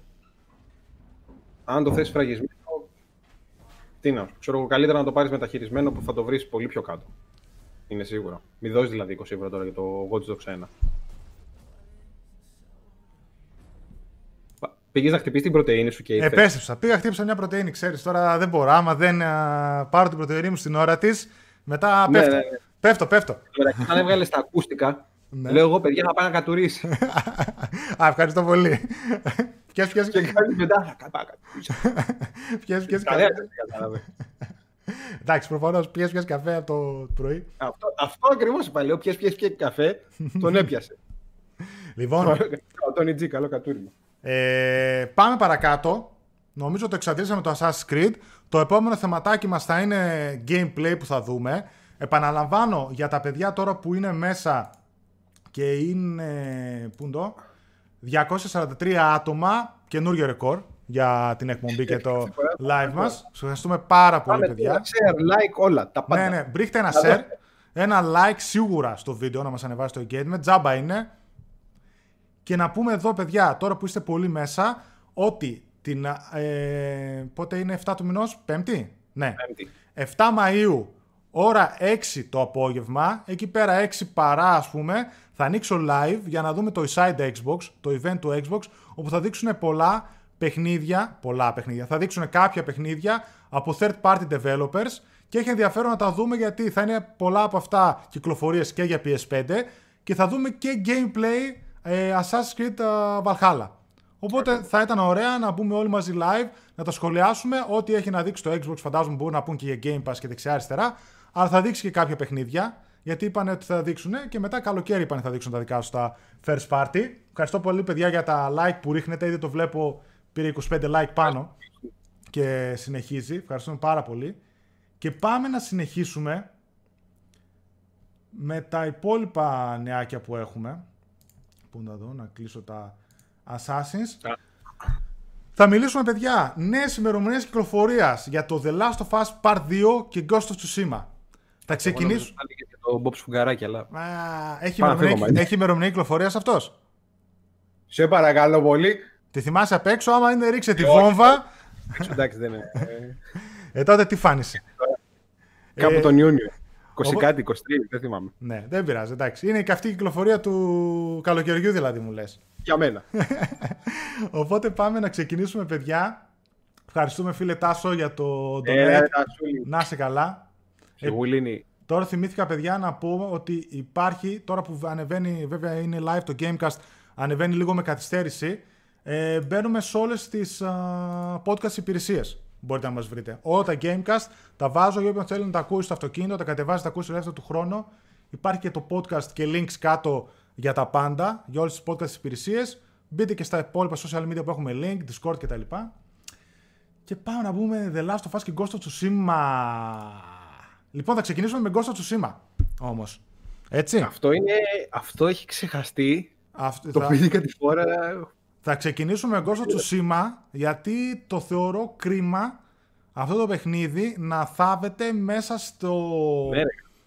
να θάβεται, τέλος πάντων εισαγωγικά εννοώ, να θάβεται από την α, καθημερινότητα μέσα από τη βαβούρα που έγινε γύρω από το όνομα του The Last of Us Part 2, από τα spoilers, από τα leaks κτλ. Χίλια δυο πράγματα που γίνανε. Είναι κρίμα γιατί το κόβω για πολύ δυνατό παιχνίδι, παιδιά, να ξέρετε. Μπάμπη, σε ευχαριστούμε πάρα πολύ, ρε φίλε, για το donate. Καταρχάς, νέες ημερομηνίες κυκλοφορίας. Ghost of Tsushima The Last of Us Part 2. The Last of Us Part 2 πρώτο, 19 Ιουνίου του 2020. Και το Ghost of Tsushima πήρε λίγες μέρες αναβολή από την αρχική του ημερομηνία και πήγε 17 Ιουλίου του 2020. Δηλαδή, σε λιγότερη, με μικρότερη διαφορά το ενός μηνός θα παίξουμε δύο από τα μεγάλα exclusives του PlayStation 4 μέσα στο καλοκαίρι. Καυτό καλοκαίρι για το PlayStation 4. Και πάμε να μιλήσουμε λίγο για τον Ghost of Είναι Tsushima. και το Destroy All Humans. Α, ναι, καλά αυτό. Ε, Για μένα ο Ιούνιος θα είναι τέλειος. Κάτσε Τρία να, παιχνίδια σε ρί. να βάλω λίγο να βλέπουμε και ένα Ghost of Tsushima. Ναι, κάποιο, κάποιο παιδί ρώτησε για συλλεκτικές. Έχουν βγει οι συλλεκτικές και του Last of Us και του Ghost of Tsushima. Έχουν γίνει sold out όλα, μην περιμένετε. Ναι, παιδιά κυκλοφόρησαν. Και α, μήνες έχουν βγει, έχουν γίνει sold out όλα αυτά. Πολύ- Ναι, θα πάρω και κουκαράκι συλλεκτική. Έχω πάρει και Valhalla και Last of Us. Εδώ έδωσα για Avengers. Έσκασα. Και η συλλεκτική δυστυχώς του τέτοιου βγήκε σε πολύ λίγα κομμάτια του Ghost of Tsushima. Ναι. Και δεν ξέρω αν θα ξαναβγεί και πώς θα την προλάβετε. Εγώ το The Last of Us έχω προπαραγγείλει τη συλλεκτική. Και εγώ μόνο του Last of Us. Λοιπόν, παιδιά, Το Destroy δεν πήρα. πώς; Το Destroy δεν έχω κάνει παραγγελία στη συλλεκτική. Α, Και έχει καλά. ωραίο δύο ώρα. Έχασες, έχασες. Ghost πάω, of θα Tsushima, 17 Ιουλίου του 2020, παιδιά. Γενικότερα το Ghost of Tsushima είναι το ε, μεγαλύτερο παιχνίδι της Sucker Punch μετά από τα Infamous, με τα οποία έγινε γνωστή. Φυσικά πιο πριν είχε και τα Sly Cooper έτσι, και άλλα παιχνίδια. Είχε βγάλει το Uncharted Golden Abyss στο PS Vita. Οπότε έχει δείξει αρκετούς τίτλους. Το Infamous 2 παιδιά, παιδιά είναι παιχνιδάρα. Και το Second Son το 2 για μένα είναι το αγαπημένο μου φανταστικά γραφικά στο PlayStation 3 κτλ. Ghost of Tsushima. Το Ghost of Tsushima παιδιά στηρίζεται σε ιστορικά γεγονότα παίρνοντας όμως κάποιες ελευθερίες φανταστικές. Δηλαδή, ε, δεν θέλανε να βάλουν κάποιον πρωταγωνιστή ο οποίος ήταν πραγματικό ιστορικό πρόσωπο για να μην προσβάλλουν τυχόν εκεί πέρα το, τα, την κουλτούρα τέλος πάντων των α, Ιαπώνων. Βάλανε ένα φανταστικό ε, χαρακτήρα, αλλά στηρίζεται σε πραγματικά γεγονότα. Στο Invasion, στην τέτοια δηλαδή που. Κόλλησα ρε παιδί μου. Στην εισβολή των Μογγόλων στην Ιαπωνία και συγκεκριμένα στο νησί Τσουσίμα το 1274 και εμείς αναλαμβάνουμε το ρόλο ενός από τους τελευταίους σαμουράι του Τζιν Σακάι. Φανταστικό πρόσωπο ο Τζιν Σακάι. Καζάμα. Όχι, πώς λεγόταν ρε; Καζούμα, Καζάμα, ναι. Καζούμα, Καζάμα. και κατά την πρώτη εισβολή της Μογγολίας στην Ιαπωνία, ο οποίος είναι όμως πραγματικό γεγονός. Γενικά η Μογγολική Αυτοκρατορία έχει επεκταθεί σε πάρα πολλές χώρες και το τελευταίο τους, ο τελευταίος σταθμός πριν μπουν στην Ιαπωνία ήταν το νησί ε, τσουσιμα Πολέμησαν οι Σαμουράι εναντίον των Μογγόλων, ιτήθηκαν κατά κράτος, ήταν και πολύ περισσότεροι οι Μογγόλοι κτλ. Ένας από τους λίγους επιζώντες είναι ο χαρακτήρας μας, ο οποίος αναλαμβάνει παιδιά να πολεμήσει με αντισυμβατικά μέσα. Γενικότερα θα έρθει σε σύγκρουση ε, με κάποιους χαρακτήρες δικούς του. Δηλαδή έχει το δάσκαλό του, ο οποίος του έμαθε ότι οι Σαμουράι πολεμάνε με τιμή και πρόσωπο με πρόσωπο κτλ. Αυτά ο χαρακτήρας μας θα τα πατήσει, ας το πούμε, και θα πολεμήσει με τον τρόπο του φαντάσματος, με τον τρόπο του Ghost, με αντισυμβατικά όπλα, πιο stealth χειρισμούς κτλ. για να νικήσει την μογγολική αυτοκρατορία. Third person εννοείται το παιχνίδι. Action, κανονικά. Ε, υπάρχουν... Εκτός αυτό κάναμε και σχολείο PS Addict, έτσι. Ναι, εννοείται, εννοείται. Φυσικά. Δώσαμε μαθήματα ιστορίας τώρα. Όχι αστεία. Αυτό ναι, βασίζεται πιο πολύ σε ιστορικά γεγονότα. Έτσι, έχουμε που έχουμε τον κορονοϊό, κάνουμε και live μάθημα. Τι άλλο θέτε, τι άλλο θέτε. Από ότι, μας Από ότι τα Assassin's Creed βασίζεται πιο πολύ στο τέτοιο. Πάντως. σε ιστορικά γεγονότα. Το μικρύνω και λίγο εδώ το τρέιλερ, να το βλέπουμε. Είναι γενικότερα έτσι πολλά τρέιλερ μαζεμένα. Πάντως, επειδή το έχουμε ξαναπεί, δεν είναι πανέμορφο παιχνίδι. Είναι πανέμορφο. Όχι, δεν είναι πανέμορφο παιχνίδι. Δηλαδή, αν σκεφτείτε, παιδιά, ότι αυτό τρέχει σε 1,4 teraflops κονσόλα που είναι το βασικό PlayStation 4. Yeah. Πραγματικά το λέω και το ξαναλέω κάθε φορά. Απορώ ότι θα γίνει με τα 12 και 12 teraflops που έχουν οι κονσόλες και που μετράνε και υπερδιπλάσια σε σχέση με την Τι έχουμε να ζήσουμε από PS5, Xbox και μετά. Πραγματικά. Ανοιχτός κόσμος, παιδιά. Προσεγγίσεις είτε κανονικά εμπρός με μάχες είτε με stealth. Θα υπάρχουν gadgets, grappling hooks, sticky bombs, fire arrows κτλ. στο inventory. Θα μπορούμε να επιλέξουμε τύπο μάχης κτλ. Και, και ταυτόχρονα οι επιλογές μας και το πώς παλεύουμε θα επηρεάσουν τη... πάνω σε The Gun. Ευχαριστούμε πάρα πολύ φίλε για τον donation. Επηρεάζουν πάρα πολύ τις σχέσεις μας με άλλους χαρακτήρες. Ο θείος μας, ο Σακάι που μας μάθαινε τους τρόπους του Σαμουράι δεν εγκρίνει τη stealth προσέγγιση. Οπότε, αν πολεμάτε με stealth, θα χαλάσετε μαζί τους τις σχέσεις τους και θα επηρεαστεί έτσι η ιστορία. Ενώ ένας άλλος χαρακτήρας, η Μακότο, που είναι μια expert στο τόξο, ε, θα μπορεί να είναι σύμμαχός μας, αλλά και αυτή, αν διαφωνεί με πάρα πολλές ενέργειές μας, θα μπορεί κάποια στιγμή να γίνει αντίπαλός μας. Λεπουλέ. Αντί, ε, τέτοια επίπεδα δυσκολίας διαφορετικά δεν θα υπάρχει δυσκολία των Souls παιχνιδιών. Θα υπάρχει hard και τα λοιπά mm. επίπεδα δυσκολίας, αλλά δεν θα είναι αυτό το default επίπεδο δυσκολίας. Γενικότερα αυτό που μου αρέσει στον Κώστα Τσουσίμα είναι ότι σε σχέση π.χ. με τα Neo 2 και το Sekiro που κυκλοφόρησαν, ότι είναι ένας πολύ πιο προσβάσιμος και mainstream τίτλος στο κοινό. Δηλαδή βασισμένο σε σαμουράι και τα λοιπά, αλλά είναι πολύ πιο προσβάσιμος από το Sekiro και ακόμα χειρότερα το Neo 2, το οποίο παιδιά είναι πανδύσκολο και σε πολλά σημεία yeah. πούμε και άδικο. Ενώ αυτό είναι πολύ προσβάσιμο, μπορεί να το παίξει πολύ πιο εύκολα ο καθένας μας. Και θα είναι κλασικά ένα παιχνίδι full story mode α, από την Sony στα πλαίσια που μας έχει μάθει με παρόμοια παιχνίδια.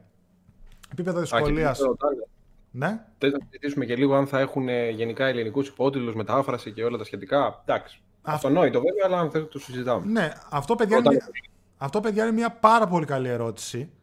Ε, και για το The Last of Us και για τον Ghost of Tsushima δυστυχώς δεν υπάρχει καμία επίσημη ενημέρωση είτε ανεπίσημη για το αν θα έχουν ελληνικούς υπότιτλους ή π.χ. ελληνική μεταγλώτηση. Έτσι. Θέλω να πιστεύω πως θα υπάρχουν ελληνικοί υπότιτλοι. Τώρα αν θυμάμαι καλά όμως, π.χ. Σεπτέμβριο κυκλοφορεί το Spider-Man. Πότε μας είχαν πει ότι θα έχει ελληνικούς υπότιτλους; Πόσους μήνες πριν; Δεν θυμάμαι, δύο, έναν. Κατάλαβε δηλαδή, άμα κυκλοφορεί τον ένα Ιούνιο και το άλλο Ιούλιο, ε, κάποια στιγμή το marketing φαντάζομαι θα πρέπει να πάρει μπροστά. Μάιο, αρχές Ιουνίου, βαριά θα πρέπει να ξέρουμε αν αυτά τα παιχνίδια θα έχουν ελληνικούς υπότιτλου. Θα ξέρουμε ότι απλά δεν θα έχει ή απλά θα έχει και απλά δεν θα μας το είπαν ποτέ. Είχε βγει το τρέιλερ που είχαν βγάλει τελευταία τον Ghost of Tsushima, το οποίο ανέβηκε στο ελληνικό κανάλι του PlayStation που είχε ελληνικούς υπότιτλου. Αλλά εκείνο μπορεί να ήταν απλά για το τρέιλερ.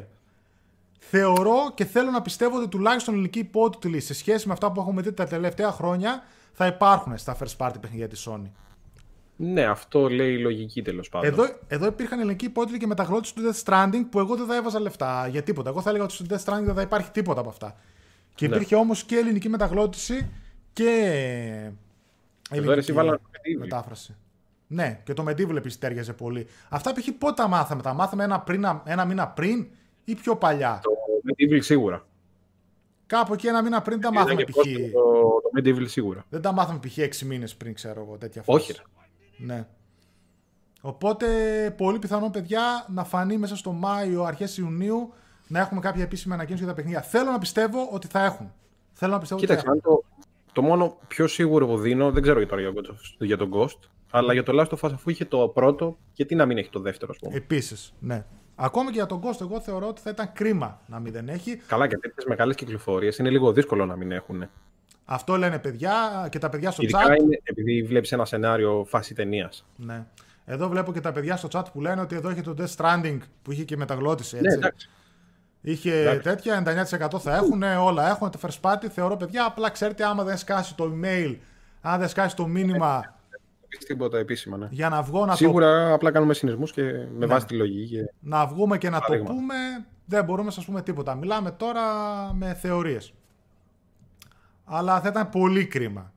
Δεν μοιάζει λίγο με το Sekiro. Παιδιά, αυτά στο πούμε μπορεί να μοιάζουν σε ένα σημείο, αλλά πιστέψτε με, θα είναι τελείως διαφορετικό είδος παιχνιδιού. Δηλαδή και το Sekiro και το Nio και το Ghost of Tsushima μπορεί να έχουν ας πούμε, μια παρόμοια θεματική, αλλά σε θέμα gameplay δεν θα έχουν παιδιά καμία σχέση. Και όπως σας είπα, αυτό θα είναι κάτι πιο προσβάσιμο, βασισμένο σε ιστορία, σε cinematic, open world παιχνίδι το οποίο θα πηγαίνει από το ένα σημείο στο άλλο και μάλιστα πολύ πιθανό να, να υπάρχουν και να μην υπάρχουν waypoints, όπως υπήρχε στο Odyssey η επιλογή. Δεν θα έχει waypoints. Ναι, δεν ξέρω αν θα είναι όμως standard επιλογή, δηλαδή θα, δεν θα έχει waypoints και τέλος. Μπορεί να το κάνουν ανάλογα με το mode. Ναι, ή ανάλογα με τη δυσκολία, ανάλογα με το mode, ανάλογα με, το, με την επιλογή, όπως το Odyssey. Ναι, αυτό. Που είχε waypoints ή όχι. Το Odyssey δεν έβγαινες με τίποτα. Οπότε ναι, παιδιά, αυτά εδώ πέρα π.χ. τώρα που βλέπετε, για να μεγαλώσω λίγο το βιντεάκι, που βλέπουμε gameplay κτλ. δεν έχουν καμία σχέση με το gameplay του Neo και του Sekiro. Σε εκείνα τα παιχνίδια δεν παίζεις έτσι. Παίζεις τελείως διαφορετικά. Είναι πολύ πιο Souls-like παιχνίδια εννοείται. Εδώ πέρα δεν έχει καμία σχέση. Είναι πολύ πιο προσβάσιμο. Θυμίζει πραγματικά αυτό θα μπορούσε να ήταν ένα Tenchu παιχνίδι. Και όχι το Sekiro που πήγε να κάνει Tenchu ή From Software και τελευταία στιγμή τα αλλάξανε και το είπανε Sekiro κτλ με grappling hook, κανονικά, stealth φάση και τέτοια. Είναι πολύ διαφορετικό το gameplay. Και, να, και όπως είπα και το ξαναλέω, θα είναι πολύ πιο προσβάσιμο σε όλους.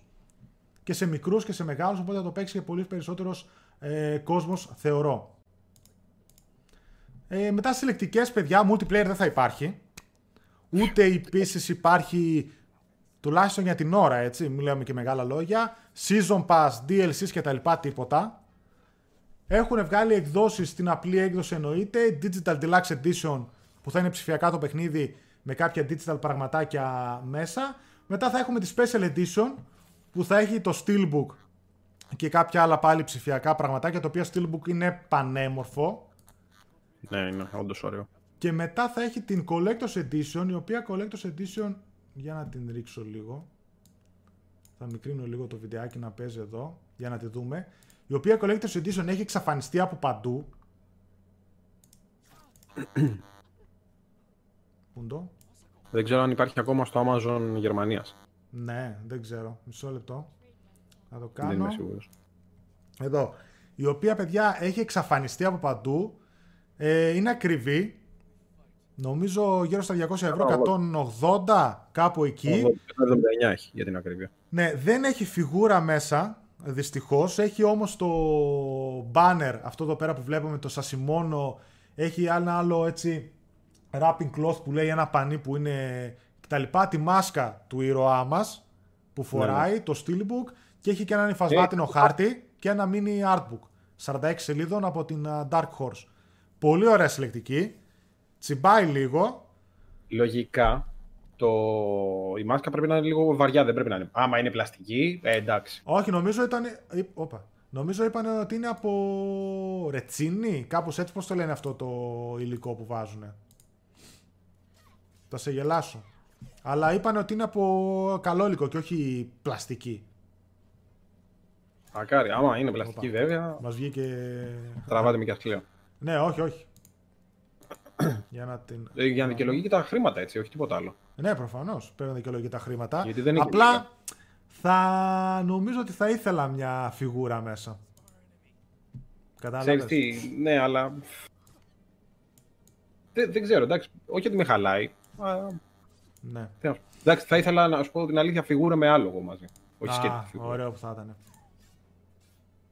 Και αυτά, παιδιά, για τον Ghost of Tsushima. Αυτό που θα ήθελα, ας πούμε, έτσι... Εντάξει, κάτι τελευταίο που μπορούμε να πούμε είναι ότι αν θα υπάρχει PlayStation 5 έκδοση ή αν το θα βγει το παιχνίδι, θα βγει κάποιο δωρεάν update για το PS5 όπου μπορεί να το δείχνει λίγο καλύτερα, το τρέχει λίγο καλύτερα. Θεωρώ ότι τουλάχιστον σε αυτές τις μεγάλες κυκλοφορίες, στις first party κυκλοφορίες του Sony και σε κάποιες άλλες προφανώς, θα δώσουν κάποιο δωρεάν update, κάποιο δωρεάν patch, όπου θα τα δείχνει, θα τα τρέχει λίγο καλύτερα στο PS5. Κάπως έτσι. Τι μάσκα κάνει για τον κορονοϊό; Α, δίνει. α, ο, αυτή, με αυτή βολεύει τώρα να πας στα... Και να βγαίνεις έτσι. στο λεωφορείο, να κινείσαι εκεί πέρα με αυτό, δεν περνάει τίποτα. Τρελός είναι, πιάστε τον. Ναι, ναι. Στο... Α, μάλιστα, τώρα πήγα στα σχόλιά σας, παιδιά, πριν περάσουμε και στο The Last of Us. Για να δω. Μακάρι στο PS5 να βγάζουν πιο πολλά παιχνίδια τουλάχιστον με ελληνικού υπότιτλου. Θεωρώ ότι τουλάχιστον τη Sony, παιδιά, θα συνεχιστεί αυτό το πράγμα. Να βγαίνουν ελληνικοί υπότιτλοι και πολλές φορές και ελληνικές μεταγλωτήσεις. Στο Death το μάθαμε σε λιγότερο από ένα μήνα ότι είχε μεταγλώτηση, λέει ο Juve. Μπράβο, δεν τα θυμάμαι αυτά, παιδιά. Για το Medieval μάθαμε 20 Ιουνίου, γιατί η μεταγλώτηση κυκλοφόρησε Οκτώβρη. Οπότε γι' αυτό μάθαμε νωρίς. Είναι στο ίδιο lore πάνω κάτω με το Sekiro, αλλά έχει πιο πολύ το ρεαλιστικό στοιχείο και όχι το μαγικό στοιχείο. Επίσης έχουμε στο combat να μην σπάει, λέει, μπάλες. Προφανώς, παιδιά, το Sekiro ήταν πιο Souls παιχνίδι, με διαφορετική βέβαια στρατηγική και φιλοσοφία από τα Souls. Ε, έπρεπε να κάνεις πάρη περισσότερο, αλλά ναι, σου βάζει την Παναγία σίγουρα. για να δούμε παρακάτω. Α, λένε για τα waypoints τα παιδιά, Breath of the Wild, στο Odyssey που υπήρχε παρόμοια. Τα παιχνίδια αυτά παίζουν καλύτερα στο PS5, αυτό που είπαμε, ότι θεωρητικά, παιδιά, κάτι θα ανακοινώσει η Sony, ότι θα παίζουν λίγο καλύτερα, τουλάχιστον τα δικά της, στο PS5 με κάποια δωρεάν updates. Θα το δούμε και αυτό. Θυμίζει σε μερικά πράγματα λίγο Batman στα stealth στοιχεία. Και εμένα λέει το Batman μου ήρθε στο μυαλό. Μπορεί. Λογικά. Τι διαβάζουμε στα σχόλια. ναι. Τι διαβάζουμε στα σχόλια. ναι, για τη μάσκα που λένε τα παιδιά. Yes. Η Collector στα Spy λέει να σε μεταφέρει πιο πολύ στην εποχή εκείνη με τα όπλα που σου παρέχει. Καλά, τώρα δεν ξέρω από τα όπλα που θα έχουν. Τώρα gla- grapple hook και τέτοια. Εντάξει, προφανώς τα έχουμε δει σε πολλά samurai παιχνίδια. Και Tenchu Καλά. και τέτοια και αυτά που είχαν grapple hook. Τώρα πόσο πραγματικά είναι. Προφανώς δεν τραβούσε τον grapple hook πάνω. Το έριχνες από το τείχος και σκαρφάλωνες. Αλλά οκ. Τε-τε-τε, Για να δούμε παρακάτω. Batman γινόταν. Ωραία. Αυτά παιδιά από τον Ghost of Tsushima. Εγώ αυτό που θα ήθελα τελευταίο να πω είναι ότι να μην το παραβλέψουμε γιατί το Ghost of Tsushima θεωρώ ότι θα είναι και πιο προσβάσιμο και ίσως να απευθύνεται σε μεγαλύτερο κοινό από ότι μπορεί να απευθύνεται και ένα The Last of Us. Γιατί θα είναι ένας action τίτλος, θα έχεις ένα σαμουράι, σπαθιά, μάχες, κακό χαμό κτλ. Σαν να βλέπεις μια εντυπωσιακή ταινία και όλο το cinematic και αυτό και μπορεί να το παίξει πολύ περισσότερος κόσμος και μικρή και μεγάλη. Οπότε ναι, θα ήθελα ας πούμε, να μην α, κοιμηθούμε πάνω στον κόσμο του Tsushima. Εγώ το περιμένω πάρα πολύ και έχω και μεγάλη εμπιστοσύνη και στην α, Sucker Punch. Τάσο, ευχαριστούμε πολύ, Ψυχολίνη. Τάσο, ευχαριστούμε πάρα πολύ, ρε φίλε. Μισό λεπτό. Θες να πάμε Last of Us; Ναι, ναι, πάμε The Last of Us. Για να βάλω εδώ. Για να βάλω εδώ τα τέτοια να πούμε. Μισό λεπτό παιδιά, συγγνώμη. Boom. Last of Us. Σημερομηνία κυκλοφορίας, παιδιά. 19 Ιουνίου του 2020. Μετά από την απόφαση της Sony να δώσει επαόριστον αναβολή, μην ξέροντας τι θα γίνει με τους ιούς και τα λοιπά, βγήκε και είπε ότι επανήλθε η παραγωγική γραμμή προφανώς στα εργοστάσια της Κίνας και τα λοιπά εκεί πέρα που τυπώνονται τα δισκάκια και όλα τα υπόλοιπα όπως και οι συλλεκτικές έτσι, πόσα πραγματάκια που έχουν μέσα ένα χαμό επανήλθε η παραγωγική γραμμή οπότε βγήκαν και ανακοινώσανε 19 Ιουνίου του 2020 ημερομηνία κυκλοφορίας δηλαδή σε 7 εβδομάδες αν θυμάμαι καλά, ένα μήνα και κάτι. Ένα γεμάτο μήνα. Ναι, τέλος πάντων ένα γεμάτο μήνα, 1,5 μήνα. Ε, από εκεί και πέρα, τι έγινε στο The Last of Us; Δυστυχώς, παιδιά, και εννοείται ότι δεν πρόκειται να ακούσετε τίποτα από εμάς για τις φήμες και ούτε στο chat δεν θα ήθελα να βάλετε με την καμία. Δυστυχώς, παιδιά, υπήρχε μια διαρροή από πολλά spoilers για το The Last of Us, τα οποία πολλοί βγήκανε. Χρήστο, ευχαριστούμε πάρα πολύ για το donation. Να είσαι καλά, φίλε μου. Ε, τα οποία για αρχή ακουγόταν ότι γίνανε από κάποιον developer, κάποιον QA tester, ο οποίος. Κωνσταντίνος Σούλης, ευχαριστώ πάρα πολύ, φίλε. Αν και δεν έχω PlayStation, λέει πλέον σας πάω. Ε, όσοι θέλετε, παιδιά, επίσης μπορείτε να κλείσετε το chat αν θέλετε να αποφύγετε οτιδήποτε. Θεωρώ ναι, ναι. ότι δεν θα βάλετε spoilers. Είναι, είναι εδώ για να το σβήσουμε με την Και moderators θα δώσουν ban και τα λοιπά. Οπότε θα ήθελα να μην μπει τίποτα. Βγήκαν στην αρχή και είπαν ότι η διαρροή έγινε από κάποιον εκνευρισμένο developer, από κάποιον QA tester, ο οποίος δεν πληρώθηκε, δεν πήρε τον bonus και κάτι τέτοια λέγανε. Βγήκε η Sony και είπε μετά από κάποιες μέρες ότι έχουμε βρει ποιος έκανε τη διαρροή, δεν έχει καμία σχέση με την Naughty Dog, ούτε είναι μέσα από τη Sony. Μάλιστα στον ενδιάμεσο είχαν βγει και είχαν πει ότι ακόμα και οι QA testers, όλοι που, είχαν, που δουλεύαν από το σπίτι, όπως και οι developers, πήραν και έξτρα bonus μισθό λόγω του ιού από την Naughty Dog και δουλεύουν από το σπίτι και το όλο γεγονός θεωρώ ότι έγινε από ένα τρίτο μέρος, κάποιον hacker, κάποιον οτιδήποτε, γιατί θεωρούσα ότι είναι και πολύ εύκολο, γιατί όταν έχουν στο σπίτι 100-200 developers που δουλεύουν από το σπίτι ή QA testers, QA testers παιδιά είναι quality assurance testers, αυτοί δηλαδή που παίζουν ξανά και ξανά το παιχνίδι για να βρουν bugs δίνουν feedback πίσω στους developers για να τα διορθώσουν.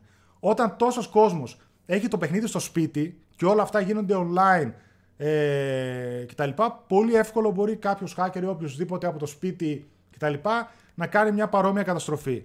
Δυστυχώς έγινε και έγινε ένας χαμός από το τέτοιο στο ίντερνετ γενικότερα με τα spoils δεν θα αναφερθούμε ξανά, επαναλαμβάνω, σε τίποτα, ούτε ήταν, ήταν δικαιολογημένο ή κτλ. Ε, απλά εμένα αυτό όλο που με χάλασε πάρα πολύ και με πείραξε ήταν το πόσο ο, hate, το πόσο κακία παιδιά έβγαινε και πόσο μίσος. Ο καθένας έχει το... Καταρχάς προτείνω σε όλους, μα σε όλους, να μην παρασυρθείτε και να μην διαβάσετε κανένα spoiler. Κανένα, μα κανένα. Εδώ πέρα να πω ότι έχω σκοπό όταν βγει το παιχνίδι, πρώτον, ε, θα γίνει review, έτσι προφανώς, και μετά, αφού κυκλοφορήσει το παιχνίδι, να κάνουμε ένα τύπου spoiler cast, όπου δύο-τρία άτομα από παιδιά από την ομάδα μας που θα έχουμε παίξει και θα έχουμε τερματίσει το The Last of Us και θα έχει κυκλοφορήσει και το παιχνίδι, να κάνουμε μια εκπομπή όπου θα πούμε τα πάντα για την ιστορία, τα πάντα για τα spoilers, ε, θα σχολιάσουμε και τα τεκτενόμενα που γίνανε τώρα, αν είχαν σημασία ή δεν είχαν, χίλια δυο πραγματάκια. Πιστεύω θα βγει κάτι καλό, αλλά μετά την κυκλοφορία του παιχνιδιού. Ναι, ναι, σίγουρα. Όσοι τυχόν φοβάστε το παιχνίδι, εσείς που διαβάσετε spoilers, που μπορεί να το φοβάστε, να απογοητευτήκατε ή να λέτε θα δω και τι και πώς, ένα έχω να σας πω, δικαίωμά σας. Αν απογοητευτήκατε ή λόγος σπαστήκατε που σας χάλασαν την ιστορία και πλέον τη μάθατε κτλ. Δικαίωμά σας, αλλά σε όλα τα παιχνίδια της Sony, να ξέρετε, μας στέλνουν πάρα πολύ νωρίς κωδικούς, μία και δύο εβδομάδες νωρίτερα. Οπότε θα μπορέσουμε να το παίξουμε. Τα reviews βγαίνουν νωρίτερα από την ημερομηνία κυκλοφορίας. Οπότε η συμβουλή μου για όλους είναι, αν δεν θέλετε να κάνετε pre-order ή χύψη πραγματάκια, περιμένετε τα reviews. Αν συνεχίσει έτσι όπως κάνει η Sony, θα έχουν reviews πριν την κυκλοφορία. Να τα δείτε ναι. και εκεί και αποφασίζετε από εκεί και πέρα. Αυτή θεωρώ ότι είναι η πιο σωστή και η πιο ε, σίγουρη και ασφαλής τακτική που μπορείτε να ακολουθήσετε. Αν για κάποιο λόγο δικό σας προσωπικό σας χάλασε, σας νευρίασε, ε, δεν σας αρέσει το περιεχόμενο, δεν σας έκανε, πολύ πιθανό το παιχνίδι να μην απευθυνόταν σε εσάς από πριν. Έτσι, από εκεί και πέρα. Ε, θα ήθελα να κάνω παράκληση σε όλους εσάς που μας ακούτε, οι οποίοι αυτή τη στιγμή είναι 248 άτομα, 250 άτομα και οι υπόλοιποι χιλιάδες που θα δείτε την εκπομπή, δικαίωμά σας να μην δεν σας αρέσει το παιχνίδι. Δεν ε, δικαιολογώ σε καμία περίπτωση ένα παιχνίδι πριν το παίξω. Το παιχνίδι, παιδιά, μπορεί να είναι το μεγαλύτερο αριστούργημα που έχουμε παίξει, μπορεί να είναι η μεγαλύτερη μούφα που έχουμε παίξει. Όταν βγουν τα reviews, να ξέρετε ότι δεν παίρνουμε ούτε φράγκο από τη Sony εμείς, επαναλαμβάνω εμείς, ούτε, μια, ούτε promotion, ούτε banner, ούτε τίποτα από τη Sony. Οπότε αυτά που παίζουμε, αυτά είναι που λέμε. Έχουμε δει sequels τα οποία έχουν βγει και έχουν καταστρέψει franchises και είναι πολύ χειρότερα από το πρώτο. Έχουν βγει sequels τα οποία είναι πάρα πολύ καλύτερα από το πρώτο παιχνίδι. Οτιδήποτε θέλει να κάνει το The Last of Us Part 2 θα το δούμε και θα το κρίνουμε και θα είμαστε οι πρώτοι μαζί με εσάς που είτε θα το αποθεώσουμε, είτε θα το κράξουμε, είτε θα είναι μια μετριότητα. Αλλά θα το παίξουμε πρώτα και θα το κρίνουμε. Σας δίνω δίκιο όσοι φάγατε spoilers να απογοητευτήκατε για το χύψη λόγο. Αλλά παιδιά, σε παρόμοιες περιπτώσεις έχουμε φάει spoilers για ταινίες, για παιχνίδια που έχουν γίνει leak πάρα πολλά πράγματα από πριν. Και, και είναι, το, ίσως το καταλαβαίνετε αυτό που λέω, είναι και το ταξίδι και το όλο context που μετράει για το τι σημαίνει ένα spoiler, το τι σημαίνει μια ανατροπή, το τι σημαίνει το χύψη πράγμα. Μη στηρίζεστε, μη χαλάτε τις ζαχαρένες σας για το οτιδήποτε.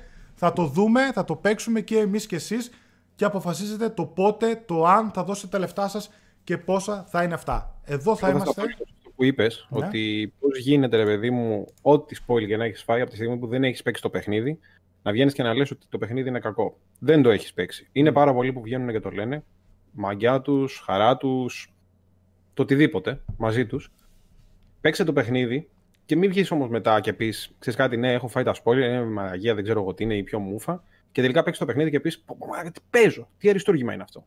Εκεί μην κάνετε, ρε παιδί μου, αυτά, ξέρω εγώ, μην κρίνετε για να μην κρυθείτε. Με λίγα λόγια. Εγώ προσωπικά μιλώντας πάντα. Οι ναι. που βγαίνουν δεξιά-αριστερά και λένε, ξέρω εγώ, το παιχνίδι. Τι παιχνιδάρα είναι αυτή, ξέρω εγώ. Mm. Είναι κακό. Είναι κακό. Εγώ Ό,τι προσω... spoil έχετε φάει. Εγώ και όσο και να λυθούν αυτά τα spoil. Εγώ προσωπικά, παιδιά, π.χ. για το τελευταίο μεγάλο παιχνίδι της Sony που ήταν το Death Stranding, θυμάστε πόσο πολύ κρατούσα μικρό καλάθι που έλεγαν ναι, είναι ο Kojima. Ναι, ο Kojima μου έχει δώσει, δώσει μερικά από τα καλύτερα παιχνίδια που έχω παίξει ποτέ. Ε, ναι, αλλά όλα αυτά που μας δείχνει δεν τα καταλαβαίνω. Τι είναι το ένα, τι είναι το άλλο. Δεν μου αρέσει όλο αυτό το marketing που έχει από πίσω. Κρατώσα το μικρότερο καλάθι και για μένα ήταν από τις πιο συναρπαστικές εμπειρίες που έπαιξα μέσα στο 2019. Έτσι. Οπότε προτείνω αυτό που σας είπα. Ψυχραιμία.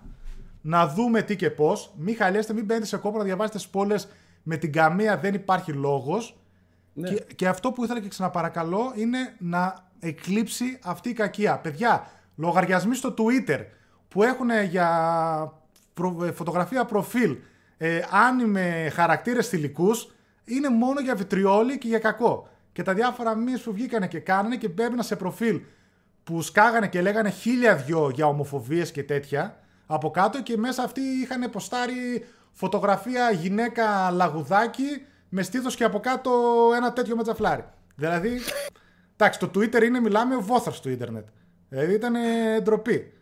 Α, όλο, αυτό, ναι, ναι. όλο αυτό που έγινε και όλη αυτή η επίθεση που γίνεται γενικότερα. Και καταλαβαίνω ότι υπάρχει ένα τεράστιο hate και μια επίθεση στην Naughty Dog που δεν έχει δει κάποιο άλλο στούντιο, ρε παιδί μου. Που εντάξει, να, να, να το δούμε τουλάχιστον πρώτα, τι θέλουν να κάνουν. Δεν είναι μόνο αυτό. Σε έχει απογοητεύσει ποτέ η Naughty Dog. Μπες και σε αυτή την ε, στη φιλοσοφία. Όχι, συμφωνώ και σε αυτό που λες αλλά δεν, δεν είναι και η πρώτη φορά που έχουμε στο Αλλά δεν σου λέω, εντάξει, δεν στο δεν λέω κόμπο, γιατί μπορεί όντως ξέρω εγώ, ας πούμε, με το Last of Us να, είναι ότι, να μην είναι τόσο καλό. Λέμε τώρα, έτσι. Ναι. Αλλά γενικά δεν έχει απογοητεύσει ποτέ το στούντιο. Δηλαδή βγάζει ένα παιχνίδι, κάνει 15 χρόνια να το βγάλει, φάση Rockstar, και σου βγάζει, ξέρω εγώ, το ναι. υπερπέχνιδο. Ναι, φυσικά δεν δε σημαίνει αυτό ότι όλα τα παιχνίδια δεν έχουν και τις κακές τους στιγμές, όλα τα στούντιο. Μπορεί όντως να βγει και να είναι κακό. Και δεν μιλάω μόνο για την ιστορία. Μιλάω και για, τα, και μιλάω και για το gameplay. Μπορεί να είναι κακό στο gameplay.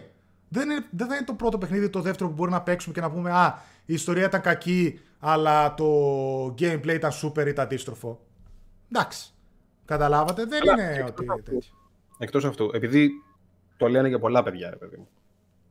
Τι σας πειράζει, δεν μπορώ να το καταλάβω. Αλήθεια, πραγματικά είμαστε στο 2020, κοντεύουμε 21, δεν μπορώ να καταλάβω τι κόλλημα τρώνε με τη σεξουαλικότητα ο καθενός. Αν εμένα μου γουστάρει να πηγαίνω με άντρες, ξέρω εγώ με γυναίκες, γούστο μου καμάρι μου. Το τι κάνει ο καθένας στο κρεβάτι του είναι τελείως διαφορετικό. Τώρα ξέρετε ότι η Έλλη έχει μια. είναι το άλλο φίλο, ρε παιδί μου. Μάλλον της αρέσει το ίδιο φίλο. Τι σας πειράζει; Ένα παιχνίδι παίζετε. Είμαστε mm. το 2020, μην είστε τόσο οπισθοδρομικοί. Καταλαβαίνω να μην σ' αρέσει. Αλλά. Ναι, συμφωνώ. Okay. Όχι. Εγώ και αυτό λέω ότι δεν θα κρίνω κάποιον που θα πει Εμένα δεν μου αρέσει, δεν με κάνω. Άρα προφανώς για σένα το παιχνίδι από πριν δεν προοριζόταν. Γιατί αυτό το ήξερες. Ναι, δεν χρειάζεται να το κράξεις. Άστο, πήγαινε στο παρακάτω. Πήγαινε για μένα, ναι, πέρα από το, από το προσωπικό γεγονός ότι μπορεί ρε παιδί για το χύψη λόγο, προφανώς δεν θα έπαιζες στο παιχνίδι αφού κολλάς εκεί. Εντάξει, αυτό το καταλαβαίνω, δεν θα κατηγορήσω κανέναν. Αλλά για μένα είναι άκυρος ο λόγος να πει κάποιος π.χ. μόνο και μόνο για αυτό το λόγο ξέρω εγώ ότι χάλασε το παιχνίδι. Γιατί το ξέραμε από πριν, έτσι, και δεν θα επεκταθώ παραπάνω σε αυτό, αλλά θα επεκταθώ και σε άλλα παιχνίδια. Θα επεκταθώ στα Assassin's Creed που λέγαμε προηγουμένως.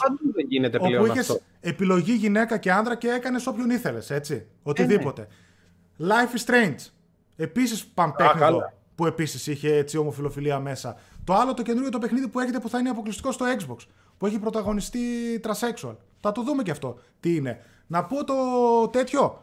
Δηλαδή, όποιος δεν παίξει το The Last of Us για αυτό το λόγο δεν θα παίξει το Cyberpunk. Το Cyberpunk, παιδιά, 2077 που κάνεις modification σε όλο σου το σώμα εκεί πέρα, εκεί πέρα θα γίνεται χαμός από πανσεξουαλικότητα ναι. και τρανσεξουαλικότητα. Εντάξει, λογικά και οι εταιρείες πηγαίνουν σύμφωνα με και βάση με την εποχή. Καλά, ένα λοιπόν, και αυτό. Εντάξει, ναι. προφανώς και θέλουν να καλύψουν έτσι και άλλα τέτοια γούστα και περισσότερο. Γιατί υπάρχουν, δεν υπάρχουν, ας το πούμε έτσι, στον κόσμο λεσβείε, γκέι ή το οτιδήποτε άλλο που Όχι. δεν παίζουν games. Προφανώς. Ή δεν πηγαίνουν γυμναστήρια ή δεν πηγαίνουν δεξιά-αριστερά. Και γι' αυτό. Όχι, δεν Ο καθένας όπως θέλει, όπως το αρμόζει, μαγιά του με χαρά του. Δεν θα βγούμε εμείς, σε εισαγωγικά εμείς, και θα κρίνουμε το τι θα κάνει ο καθένας. Mm. Όπως εδώ πέρα βλέπω και το Mass Effect, το ίδιο. Cyberpunk, παιδιά, υπάρχει αφίσα μέσα στο παιχνίδι, επειδή θα γίνεται χαμός, θα σε αφήνει και φίλο να διαλέξεις ό,τι φίλο θες κτλ. Όχι μόνο άνδρας και γυναίκα. Υπήρχε π.χ. μια αφίσα που είχε μια γυναίκα, κανονικά με τα έπινε ένα αναψυκτικό τι ήταν σαν στυλ διαφήμιση, με μακριά μαλλιά με στήθος και από κάτω σε μαγιό ολόσωμο και από κάτω είχε ορθωμένο ένα έτσι μέσα από το μαγιό που φαινόταν. Δηλαδή που ήταν ένας τρασέξουαλ, έτσι, άνθρωπος. Δηλαδή δεν θα παίξω ούτε το Cyberpunk που εκεί πέρα μου δείχνει διάφορα τέτοια γραφικά. Γι' αυτό λέω ότι αυτός ο λόγος λίγο ή θα πρέπει να απέχετε από πάρα πολλά παιχνίδια δικαίωμά σας ή απλά. Τι να πω, δεν ξέρω. Δείξτε κάτι άλλο. Και αυτό που. Έλα, αυτό που... να δω το Rage το 2. Ευχαριστούμε. και αυτό που είπε πριν ο Μιχάλης, ε, που έλεγε, θύμισα μου.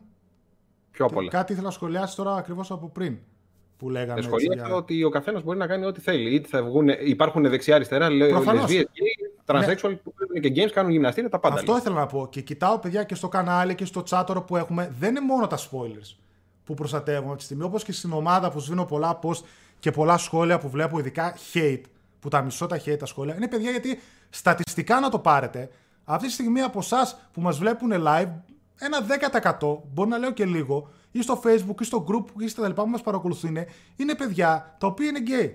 Έτσι. Δηλαδή και ναι. αυτούς είναι... Και εγώ εκεί πέρα που κολλάω δεν με ενδιαφέρει τι κάνει καθένας. Τους μισή ναι, τους κάνει, ας κάνει ο καθένας ό,τι νομίζει για καλό. Εγώ αυτό που σκέφτομαι και ε, αναλαμβάνω την ευθύνη για τα κανάλια και τα social media τα δικά μας, είτε, είτε είναι απέναντί μου, ακόμα και ένα γκέι άνθρωπο να έχω, άμα του κόψω τη φλέβα, τη δικιά μου τη δικιά του, θα τρέξει αίμα. Δηλαδή είναι άνθρωπος. Ναι, αν δεν προστατεύσω τα μέλη του group που είναι γκέι, αν δεν προστατεύσω εσάς που πολύ κάποιοι στο chat ή κάποιοι που μας βλέπετε αυτή τη στιγμή κονσέρβα, είστε γκέι, ποιο θα προστατεύσω. Κατάλαβες; Δηλαδή είμαστε άνθρωποι. Εγώ εκεί πέρα θέλω να σταθώ και στην προσωπική του ζωή και έξω στην κοινωνικότητά σας δεν είμαι ούτε ο δάσκαλος, ούτε γονέας, ούτε τίποτα να σας πω τι θα κάνετε. Αποφασίστε εσείς που είστε ενήλικοι άνθρωποι κτλ. Το μόνο που θα σας ήθελα να σας παρακαλέσω είναι λιγότερο ή καθόλου hate. Καθόλου hate για να μπορούμε να πάμε λίγο όλοι μαζί μπροστά και από εκεί και πέρα κάντε εσείς τις επιλογές σας για το πώς θα κάνετε και στα παιχνίδια και στη ζωή σας κτλ. Ε, να απαντήσω λίγο, έχει φύγει ένα μήνυμα. Ναι. Ε, δεν ξέρω αν είναι ακόμα το παιδί μέσα. Εμίλιος, αν δεν κάνω λάθος, λεγόταν. Ότι δεν απαντάμε σε ένα σχόλιο του που το έχει πει τρεις φορές για ένα παιχνίδι. Λογικά πρέπει να είναι για το Metal Gear. Φίλε Εμίλιο, σου είχαμε απαντήσει. Δεν σου απαντήσαμε εμείς συγκεκριμένα για το Metal Gear. Σου απάντησε ο moderator αν θα υπάρχει κάποιο νέο και σου είπε ότι όχι, δεν υπάρχει. Που και εμείς μπορούμε να σου το επιβεβαιώσουμε. Δεν υπάρχει κάποιο νέο για το Metal Gear. Ε, μισό λεπτό. Πάμε παρακάτω. Αυτά παιδιά έτσι και κλείνουμε λίγο το σχολιασμό για αυτό το ταβαντούρι που έγινε. Σας είπα, θα το δούμε. Αν εξακολουθήσει την τακτική η Sony, θα το πάρουμε νωρίς το παιχνίδι να το παίξουμε και τα reviews θα βγουν νωρίτερα. Αυτή είναι η πιο ασφαλή τακτική που μπορώ να σας προτείνω. Αν θέλετε. Από εκεί και πέρα, ο καθένας αναλαμβάνει παιδί μου τα δικά του γούστα, τις ευθύνες κτλ. Προφανώς. Και στο κάτω-κάτω είναι video game. Είναι παιχνίδι. Ναι, ναι. Καταλάβετε, δηλαδή και να μην το πάρετε καθόλου, δεν έγινε και τίποτα. Καταλαβαίνω ότι μπορεί να περιμένετε κτλ. κάποια πράγματα. Και οκ. Okay. Θα το δούμε και όταν κυκλοφορήσει και μετά, ελπίζω να το, να το θυμηθώ και να το κάνουμε. Να γίνει ένα τύπου spoiler cast που κάνουν και κάποια κανάλια στο εξωτερικό και είναι πολύ καλή ιδέα. Να μιλήσουμε για μια ώρα για το παιχνίδι, τα πάντα, για την ιστορία, για το τι έχει μέσα, αν είναι καλό ή κακό, να εμβαθύνουμε και να δούμε και άλλα παιχνίδια του παρελθόντος, τι κάνανε, πώς το κάνανε και πάει λέγοντας και να γίνει μια ωραία συζήτηση, αλλά αυτό μετά το review, μετά την κυκλοφορία του παιχνιδιού. Μετά από εκεί και πέρα, παιδιά, κάτι που είναι επίσης εντυπωσιακό είναι ότι βγήκε ο προτινόμενος χώρος για να έχετε στο σκληρό σας δίσκο. Ναι. Θα κυκλοφόρησε καταρχάς σε δύο δισκάκια, το The Last of Us Part 2. Τελευταίο παιχνίδι που κυκλοφόρησε σε δύο δισκάκια ήταν νομίζω το Red Dead Redemption 2. Το Final Fantasy 7 μάλλον ήταν το τελευταίο ναι. που βγήκε. Και μάλιστα λένε ότι πρέπει να έχετε τουλάχιστον 100 GB ελεύθερο χώρο στο σκληρό σας δίσκο. Και μου κάνει πολύ μεγάλη εντύπωση όλο αυτό, γιατί μιλάμε για έναν αποκλειστικά single player τίτλο. Το multiplayer, παιδιά, θα βγει σε δεύτερο χρόνο μετά ξεχωριστό κομμάτι, το Factions που θα βγάλουν. Οπότε μιλάμε για ένα single player παιχνίδι, το οποίο νομίζω δεν έχουμε πει και δεν ξέρουμε πόσο μεγάλο θα είναι, αν θα είναι 20, 30, 40 ώρες. Αν δεν κάνω λάθος, παιδιά, πείτε στο chat, αλλά νομίζω ότι τουλάχιστον εγώ δεν ξέρω πόσες ώρες θα είναι. Αλλά όλο αυτό το ότι θέλει τόσο πολύ χώρο μου κάνει ότι θα μιλήσουμε για έναν μεγάλο κόσμο, για πολλές ώρες gameplay και φυσικά με εντυπωσιακά γραφικά και animation. Έτσι, που αυτό θεωρώ ότι θα είναι σίγουρο.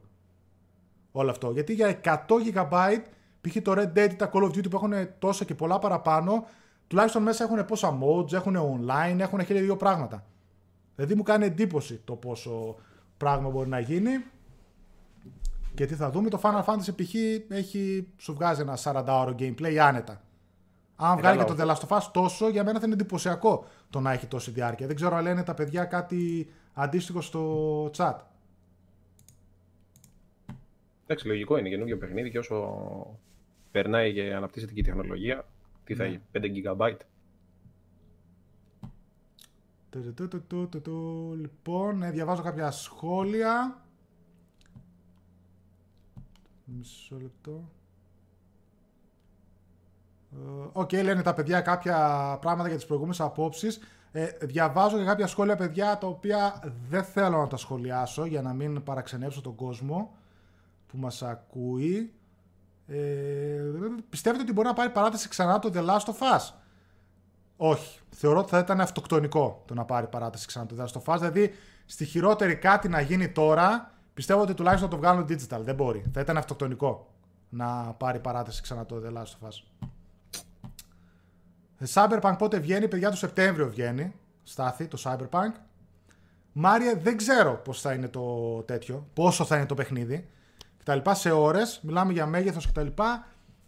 Δεν νομίζω να έχει υποθεί πουθενά για ώρες τι και πώς θα ειναι Και το Metal Guitar Gear Solid 1 στο PlayStation 1 βγήκε σε δύο δισκάκια. 20 με 25 ώρες λέει ο Άγγελος. Οπότε θεωρώ 20 με 25 ώρες θα ήταν ένα, μια πολύ καλή. Πάλι για ένα ε, ψάξιμο, δεν ξέρω εγώ τι. Ναι. Θα ήταν μια πολύ καλή τέτοια. Ώρα τέλος πάντων, μια πολύ καλή διάρκεια για το παιχνίδι. Πιστεύω ότι το multiplayer κομμάτι του The Last of Us Part 2, το Factions, θα το προωθήσουν στο PS5 σίγουρα ευθύνη. Αλλά πιστεύω ότι θα βγει cross-gen. Δεν υπάρχει λόγος να μην βγει cross-gen το Factions, αφού θα είναι σε ίδια μηχανή γραφικών και το δουλεύουν ήδη. Πες ότι θα βγει του χρόνου τέτοια εποχή, ή την άνοιξη πότε θα βγει, σίγουρα θα παίζουν και στο PlayStation 4 και στο 5. Εγώ άκουσα λέει ο Τάσος πάνω από 60 ώρες.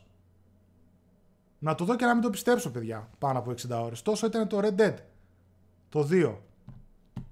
Τι να πω, μπορεί. Άμα έχουν κάνει τόσο μεγάλο κόσμο και το έχουν γεμίσει με τόσο πράγματα και να κάνεις και να ράνεις, μου φαίνεται λίγο δύσκολο γιατί το Red Dead είχε μια λίγο άλλη φάση. Οι αποστολές, το ψάξιμο, τα χίλια δυο sites, το κυνήγι, το ψάρεμα, πόσα άλλα πράγματα που μπορούσες να κάνεις. Δεν ξέρω στο The Last of Us αν μπορούν να κάνουν κάτι παρόμοιο. Είναι αυτό μια καλή απορία που έχω το πόσο μεγάλο είναι το παιχνίδι. Καλά, όλα αυτά είναι, ξαναείπαμε, είναι για να τα συζητάμε μετά στα μεταξύ μας. Μέχρι να το δούμε να κυκλοφορήσει, να, να, να. Είναι για εδώ, για τα ενδότερα. Γνώμη για τα Dark Souls και το Elden Ring. Εντάξει, τα Dark Souls νομίζω δεν έχουμε να πούμε κάτι. Έχουν κάνει το δικό τους είδος παιχνιδιών. Έχουν πλέον γραφτεί στην ιστορία του gaming. Το Elden Ring, παιδιά, να το δούμε. Μ' αρέσει που από πίσω όμως έχει τον δημιουργό των Game of Thrones βιβλίων, οπότε πιστεύω θα δώσουν περισσότερο ε, βάση στην αφήγηση. Γιατί τα Dark Souls λίγο στην αφήγηση και το Sekiro κτλ. Πρέπει να μπεις, να δεις βιντεάκια, να διαβάσεις lore, να διαβάσεις το ένα και το άλλο. Evil Within 2, καλούτσικο παιδιά. Ε, πολύ καλύτερο από το πρώτο. Πολύ καλύτερο από το πρώτο. πρώτο πάρει καλύτερο το 2. Κατευθείαν. Το Last of Us θα είναι σαν το 3, δηλαδή θα έχει λιγότερο ελεύθερο χώρο εξέρευνηση ή θα το κάνουν πιο ελεύθερο. Ποιο 3. Δεν ξέρω τι εννοεί εδώ πέρα ο Ανδρέας. Καλησπέρα, παιδιά. Αξίζει να το πάρουμε στο PlayStation 4 ή να περιμένουμε στο PS5 το The Last of Us, λέει ο Λευτέρης. Αυτό είναι μια καλή ερώτηση. Το θέμα είναι πότε θα βγει στο PlayStation 5 το The Last of Us και αν βγει. Μπορεί απλά να βγάλουν ένα update και να σας πούνε πάρτε δισκάκι όλοι του PlayStation 4 και αν θέλετε το παίξει στο PlayStation 5 Βάλτε το, ναι, θα κατεβάσει αυτό δωρεάν updates και θα βελτιωθεί. Οπότε το πάρεις στο δισκάκι τώρα, το πάρεις μετά από ένα χρόνο να είναι το ίδιο. Δεν ξέρουμε, παιδιά, το δούμε. Χαράλα μπαίνει. Ναι, θα το ξαναπούμε στο τέλος. Πιστεύω λέει το μέγεθος έχει να κάνει με το graphic κομμάτι και όχι με το πόσο μεγάλο θα είναι. Λέει ο Διονύσης. Επίσης αυτό παίζει ρόλο. Δηλαδή, ναι. αν έχει μέσα 4K texture στο παιχνίδι, ναι, μπορεί να είναι τέτοιο τεράστιο το μέγεθος.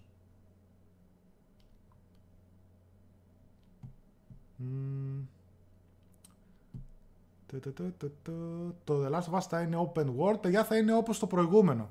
Δεν θα είναι open world, δηλαδή... Αποκλείεται. Πάλι έτσι ημιανοιχτού στην καλύτερη, κάπως έτσι να κάνουν. Δεν θα είναι τύπου Horizon, Spider-Man, τέτοια ανοιχτού κόσμου. Θα είναι πιο συμμαζεμένο. θα είναι μετά. Θα είναι πιο συμμαζεμένο, ναι.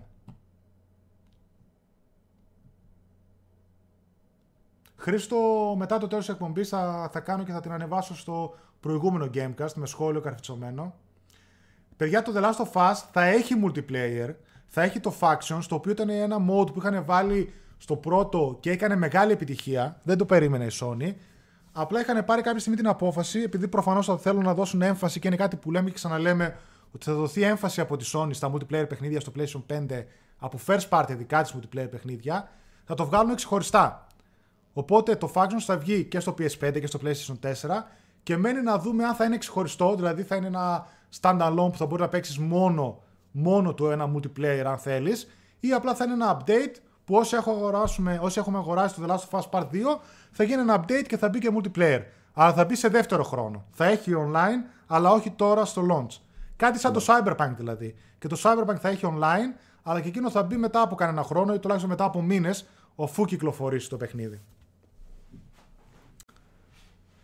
Μάριο, όχι, δεν διαβάσαμε τα, τα links για το The Last of Us.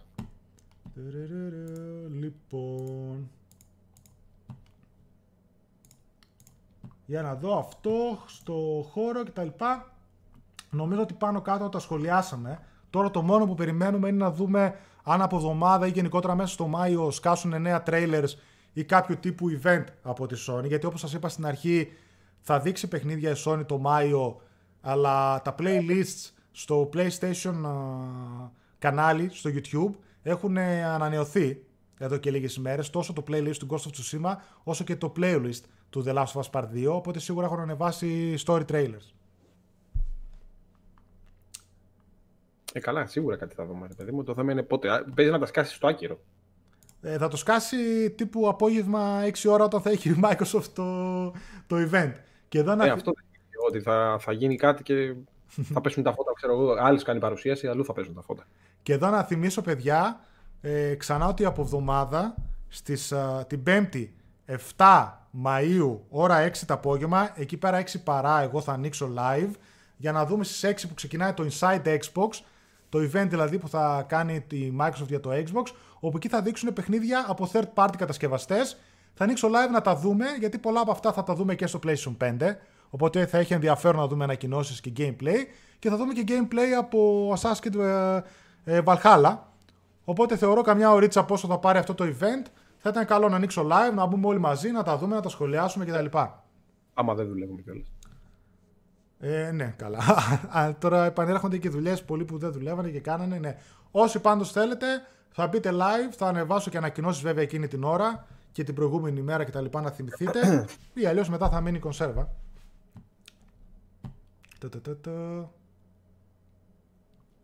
Για να δω. Λοιπόν, παιδιά, νομίζω ότι πάνω κάτω ψιλοολοκληρώθηκε η εκπομπή. Θα διαβάσουμε λίγο τα σχόλιά σας, θα ξαναπούμε το διαγωνισμό. Ε, παίξατε Resident Evil 3. Ο Μιχάλης το έχει παίξει. Πώς σας φάνηκε, λέει: Εμένα μου άρεσε, αλλά μικρό πολύ. Το τερμάτισα σε 5-6 και πολύ εύκολο. Πες εσύ που το τερμάτισες πόσες φορές. 5-6 ώρες φαντάζομαι, ναι. 5-6 ώρες. Εντάξει, για πρώτο playthrough τόσο έκανα κι εγώ. Ναι.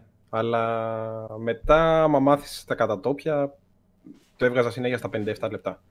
Δεν έκανα κάτω από 57 ή πάνω από 57. Speedrun. Ε, Έλα. Speedrun, λέω. Speedrun, ναι. Κοίταξε, γενικά εγώ το έγραψα και στο review μου, τρελάθηκα με το Resident Evil 3. Είναι και το αγαπημένο μου Resident Evil 3, αλλά γενικά ήμουν πάρα πολύ αντικειμενικός και έτσι όπως έπρεπε να ήμουν. Γιατί αλλιώς θα μπορούσα να του βάλω και 10 και να πω. Εντάξει, κλάιν. Ε, είναι ένα Resident Evil. Είναι αυτό το remake που λένε. Ε, είναι κα, κακός εισαγωγικά, μόνο και μόνο επειδή δεν του δώσαν την απαραίτητη σημασία και του έχουν αφαιρέσει ίσως κάποια στοιχεία ε, που τους παλιούς ας πούμε τους, ε, τους τσινάει. Αλλά σε θέμα γραφικών είναι ό,τι καλύτερο έχουμε δει ποτέ. Ε, και τα πρώτα επίπεδα, ας το πούμε έτσι, τα easy, τα normal, δεν θυμάμαι τώρα ακριβώς, τα assisted που έχει, είναι μόνο και μόνο για να μάθεις το πώς κινείται η Jill, το πώς κινείται λίγο ο Nemesis, τους ε, διαδρόμους γενικά της Raccoon City και όλες τις παρακάτω περιοχές. Μετά βέβαια το καλό part ξεκινάει όταν ανεβάζεις τα επίπεδα δυσκολίας που εκεί γίνεται πάρτι με την έννοια ότι ο Nemesis δεν, ε, δεν, δεν, δεν, είναι, δεν, είναι, δεν είναι tyrant σαν το Mr. X. Είναι, σου ρίχνω μπουνίδι, το ένα μπουνίδι πίσω από το άλλο. Λοιπόν. Η πλάκα είναι ότι σου κλειδώνει σε εισαγωγικά το inventory που δεν μπορείς να διατρευτείς. Ναι. Οπότε είσαι dead. Λοιπόν, πάμε παρακάτω για να μην καθυστερούμε κι άλλο. Το, ε, παιδιά, μέσα στο Μάιο, επειδή ξαναβλέπω τα μηνύματά σας, λένε ότι θα μας δείξει κάποια παιχνίδια η Sony μέσα στο Μάιο, όπως και η Microsoft μέσα στο Μάιο θα δείξει third party παιχνίδια και μετά για 4 Ιουνίου λένε event, πλήρης, ε, πλήρως event από την Sony με αποκάλυψη του PS5 και άλλες πληροφορίες, φαντάζομαι με ημερομηνία κυκλοφορίας, τιμή, θα μας δείξουν την κονσόλα, το UI, τι άλλο κρύβεται κάτω από την ε, κονσόλα κτλ. Και μετά φαντάζομαι και παιχνίδια θα δείξουν, ανακοινώσεις και δικά τους first party. Όπως και η Microsoft είπε ότι σχέδια για τα first party παιχνίδια τους είναι για μέσα στο καλοκαίρι που θα δείξουν. Για να δω αυτό που λένε τα παιδιά, πάω να πω στην. Να μπω λίγο να σας δείξω το διαγωνισμό μας παιδιά για να λάβετε μέρος. Με έπιασε η ενεργεία την ώρα που κλείνουμε, ό,τι καλύτερο ας πούμε. Δεν με έπιασε στη μέση της εκπομπής. Ε, μισό λεπτό. Τώρα θα αρχίσει αψού, αψού, αψού. Πού το έχω το, το δώρο μας. Αχ, τι ώρα που περνάμε έτσι στην άνοιξη. Τα λουλουδάκια, οι παπαρούνες. Λοιπόν, παιδιά, Όλα ευτυχμένα.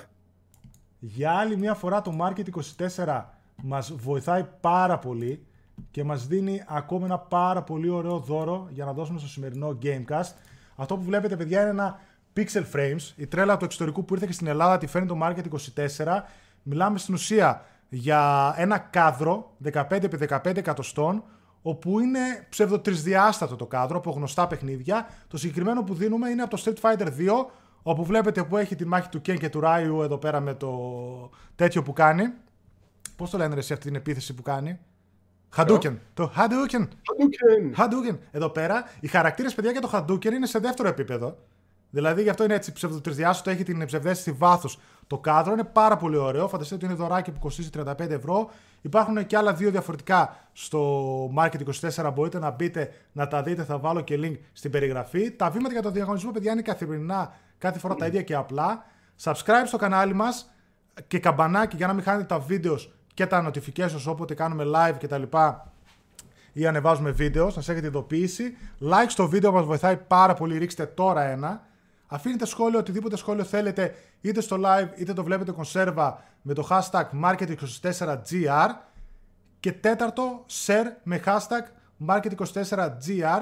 Προαιρετικό βήμα, διπλή συμμετοχή, αν μας κάνετε share στα social media τα δικά σας με το συγκεκριμένο hashtag. Βλέπω ότι μας κάνετε πολύ, ειδικά στο facebook. Μας βοηθάει πάρα πολύ γιατί ίσως έτσι μας δουν παιδιά που δεν μας ξέρουν μέχρι τώρα. Για να μικρύνω εδώ πέρα τα Τέλεια. βήματα. Αυτά παιδιά, νομίζω ότι η εκπομπή σήμερα πάλι δεν είχαμε πάρα πολλά θέματα, αλλά είχε λίγα και καλά. Και για μεγάλα παιχνίδια και για θέματα που και εγώ ήταν ο κόσμος. Οπότε ελπίζω να σας άρεσε. Εδώ πέρα βλέπω τελευταία στιγμή για το Death Racer γράφει ο Jason Schreier, ο πρώην δημοσιογράφος του Kotaku που πήγε πλέον στο Bloomberg, λέει ότι οι hackers λέει βρήκαν ένα security vulnerability. Πώς θα το πω τώρα, πώς είναι στα ελληνικά; Ναι. Μια τροτότητα θα έλεγα στα ελληνικά ε, ασφαλείας σε ένα patch για ένα παλαιότερο παιχνίδι της Naughty Dog και το χρησιμοποίησαν το ίδιο για να διαρρεύσουν το The Last of Us Part 2. Μάλιστα. Α, γι' αυτό. Ενδιαφέρον το πώς έγινε το security breach. Οκ. Τε, τε, τε, τε, τε. Αυτό. Ωραία. Και αυτό τη τελευταία στιγμής, γιατί χάνουμε οτιδήποτε γίνεται τώρα αυτές τις τελευταίες δύο ώρες. Παιδιά, ελπίζω να σας άρεσε η εκπομπή. Γενικότερα ε, και για άλλον ένα μήνα, είναι ο τρίτος τέταρτος στη σειρά μήνας που το site μας κάνει και ρεκόρ επισκεψιμότητας μηνιαία και ρεκόρ επισκεψιμότητας ημερήσια. Και το κανάλι συνεχίζει ακάθεκτο και πολλά subs να λαμβάνει και να ανεβαίνει συνέχεια και τα βίντεο μας να τα βλέπει όλο και περισσότερος κόσμος. Αλλά και τις εκπομπές. Σε κάθε εκπομπή είναι τώρα τέταρτη, πέμπτη εκπομπή που κάθε φορά κάνουμε και ρεκόρ ε, ταυτόχρονων ε, θεατών. Να το πω έτσι. Ελπίζω να σας αρέσει η εκπομπή. Προφανώς για να τη βλέπετε θεωρώ ότι σας αρέσει και δεν σας βάζει κανένας τον πιστόλι στον κρόταφο. Και να, να βλέπετε τέλος πάντων αυτή την προσπάθεια που κάνουμε εγώ και ο Μιχάλης, να περνάμε δύο ώρες μαζί σας και φυσικά και τα υπόλοιπα βίντεο και live που κάνουμε. Να μοιραζόμαστε πράγματα μαζί σας, απόψεις μας. Είτε συμφωνούμε, είτε διαφωνούμε, παιδιά, είτε κάποιες σας αρέσουν, είτε κάποιες σας αρέσουν. Όλα είναι μέσα στο πρόγραμμα, έτσι. Ελπίζω μονάχα να μην μας μισήσετε ποτέ. Όλα τα υπόλοιπα, εντάξει, είναι μέσα στο πρόγραμμα. Αυτά. Καλό gaming σε όλους. Καλό μεσημέρι, καλή Κυριακή. Καλό μεσημέρι, καλή Κυριακή. Να πούμε ότι. Καλή ελευθεριά. Και από εβδομάδα, καλή ελευθεριά, αλλά και πάλι να προσέχετε τον εαυτό σας και αυτούς που αγαπάτε, αλλά και τους γύρω σας, έτσι, που μπορεί να είναι άγνωστοι. Αυτά. Να είστε καλά. Τα λέμε. Φιλάκια. Α, φιλάκια. Α, τον τέτοιο να πεις και τον νικητή. Ναι, ναι. Θα... Παιδιά, νικητής για το Resident Evil 3 παιχνίδι. Θα μπω τώρα σε κανένα τέταρτο 20 λεπτό. Πιστεύω να υπάρχει καρφιτσωμένο μήνυμα στο προηγούμενο Gamecast με το όνομα του νικητή για το Resident Evil 3. Όσοι πήρατε μέρος, θέλω λίγη ώρα για να τα μαζέψω. Οπότε ναι, αυτά. Φιλάκια. Τέλεια. Τσάου τσάου. Φιλάκια. Καλό μεσημέρι. Θα γράψω και εδώ πέρα. Πάμε. Bye bye. Τι έγραψες;